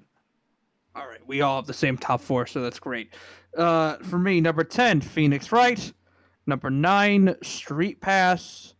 Number 8, Metroid Zero Mission. Number 7, Persona 4 Gold. Number 6, Peace Walker. I'm going to swap that. Number 5, Link's Awakening. Number 4, Animal Crossing New Horizons. Number 3, Pokemon Go. Number 2, Tetris. Which one are you swapping? I originally had Animal Crossing as 5 and Link's Awakening as 4, but I'm swapping that. So, Pokemon Red and Blue 1, Tetris 2, Pokemon Go 3, Animal Crossing New Horizons 4. After 1 through 4, we're all in... We're all over the place. Yeah. We should do the points system where our 6th place gets 5 points, 7th place 4 points, etc. Okay, so... 5th place gets 6 points. 6 points, yeah. Pardon me, I forgot about that. So, now I have to start a whole separate list for tallies. We can just go by title, and then we go around and how much points. Okay, so Phoenix Wright, I'm giving it 6 points. Got 4 points from me. Wait, it gets 0 from me. It would get 1 if it's in 10th. And okay, Mark, you gave it 4? That's okay. 11. Yep, that's 11 total. Persona 4 Golden, I'm giving it... It would be 5 points for 6th place. 5 points for me. It's got 4 for me. 14. Ooh, 14. Link's Awakening is getting... 4 points for me. 2 points for me. 12. That's 12. God damn it, beat Phoenix Wright. This sucks. Well, blame you. You didn't rank it high enough. If I had ranked it 1 lower. Metroid Zero Mission is getting 3 points for me. 3 for me. 6 for me. Beat Phoenix Wright. Uh-oh. Fuck. And it tied with Link's Awakening. Peace Walker is getting 2 for me. Getting 5 for me. 1 for me. And Street Pass is getting 1. 2. 3. Okay. So, our official ranking makes it number 1 is Pokemon Red and Blue. Number 2 is Tetris. Number 3 is Pokemon Go. Number 4 is Animal Crossing New Horizons. Number 5 is Persona 4 Golden. Against the odds. Number 6, actually we have a tie for number 6. Tie between Metroid Zero Mission and Link's Awakening. Want to give it to Metroid? Okay, so number 6 is Metroid Zero Mission. Number 7 is Link's Awakening. Number 8 is Phoenix Wright. Number 9 is Peace Walker. And number 10, Nintendo 3DS Street Pass. Woo! Let's go again. People have won again. I hope you enjoyed this lengthy episode of the BNY Gaming Podcast, because I know I did. I really enjoyed it. Oh, we really enjoyed it. We went out to the PSP emulator, the best thing that came from the PSP. Everybody, I will miss Daxter. R.I.P. So Daxter. He was the best. We'll see you all next week. Bye-bye. Bye.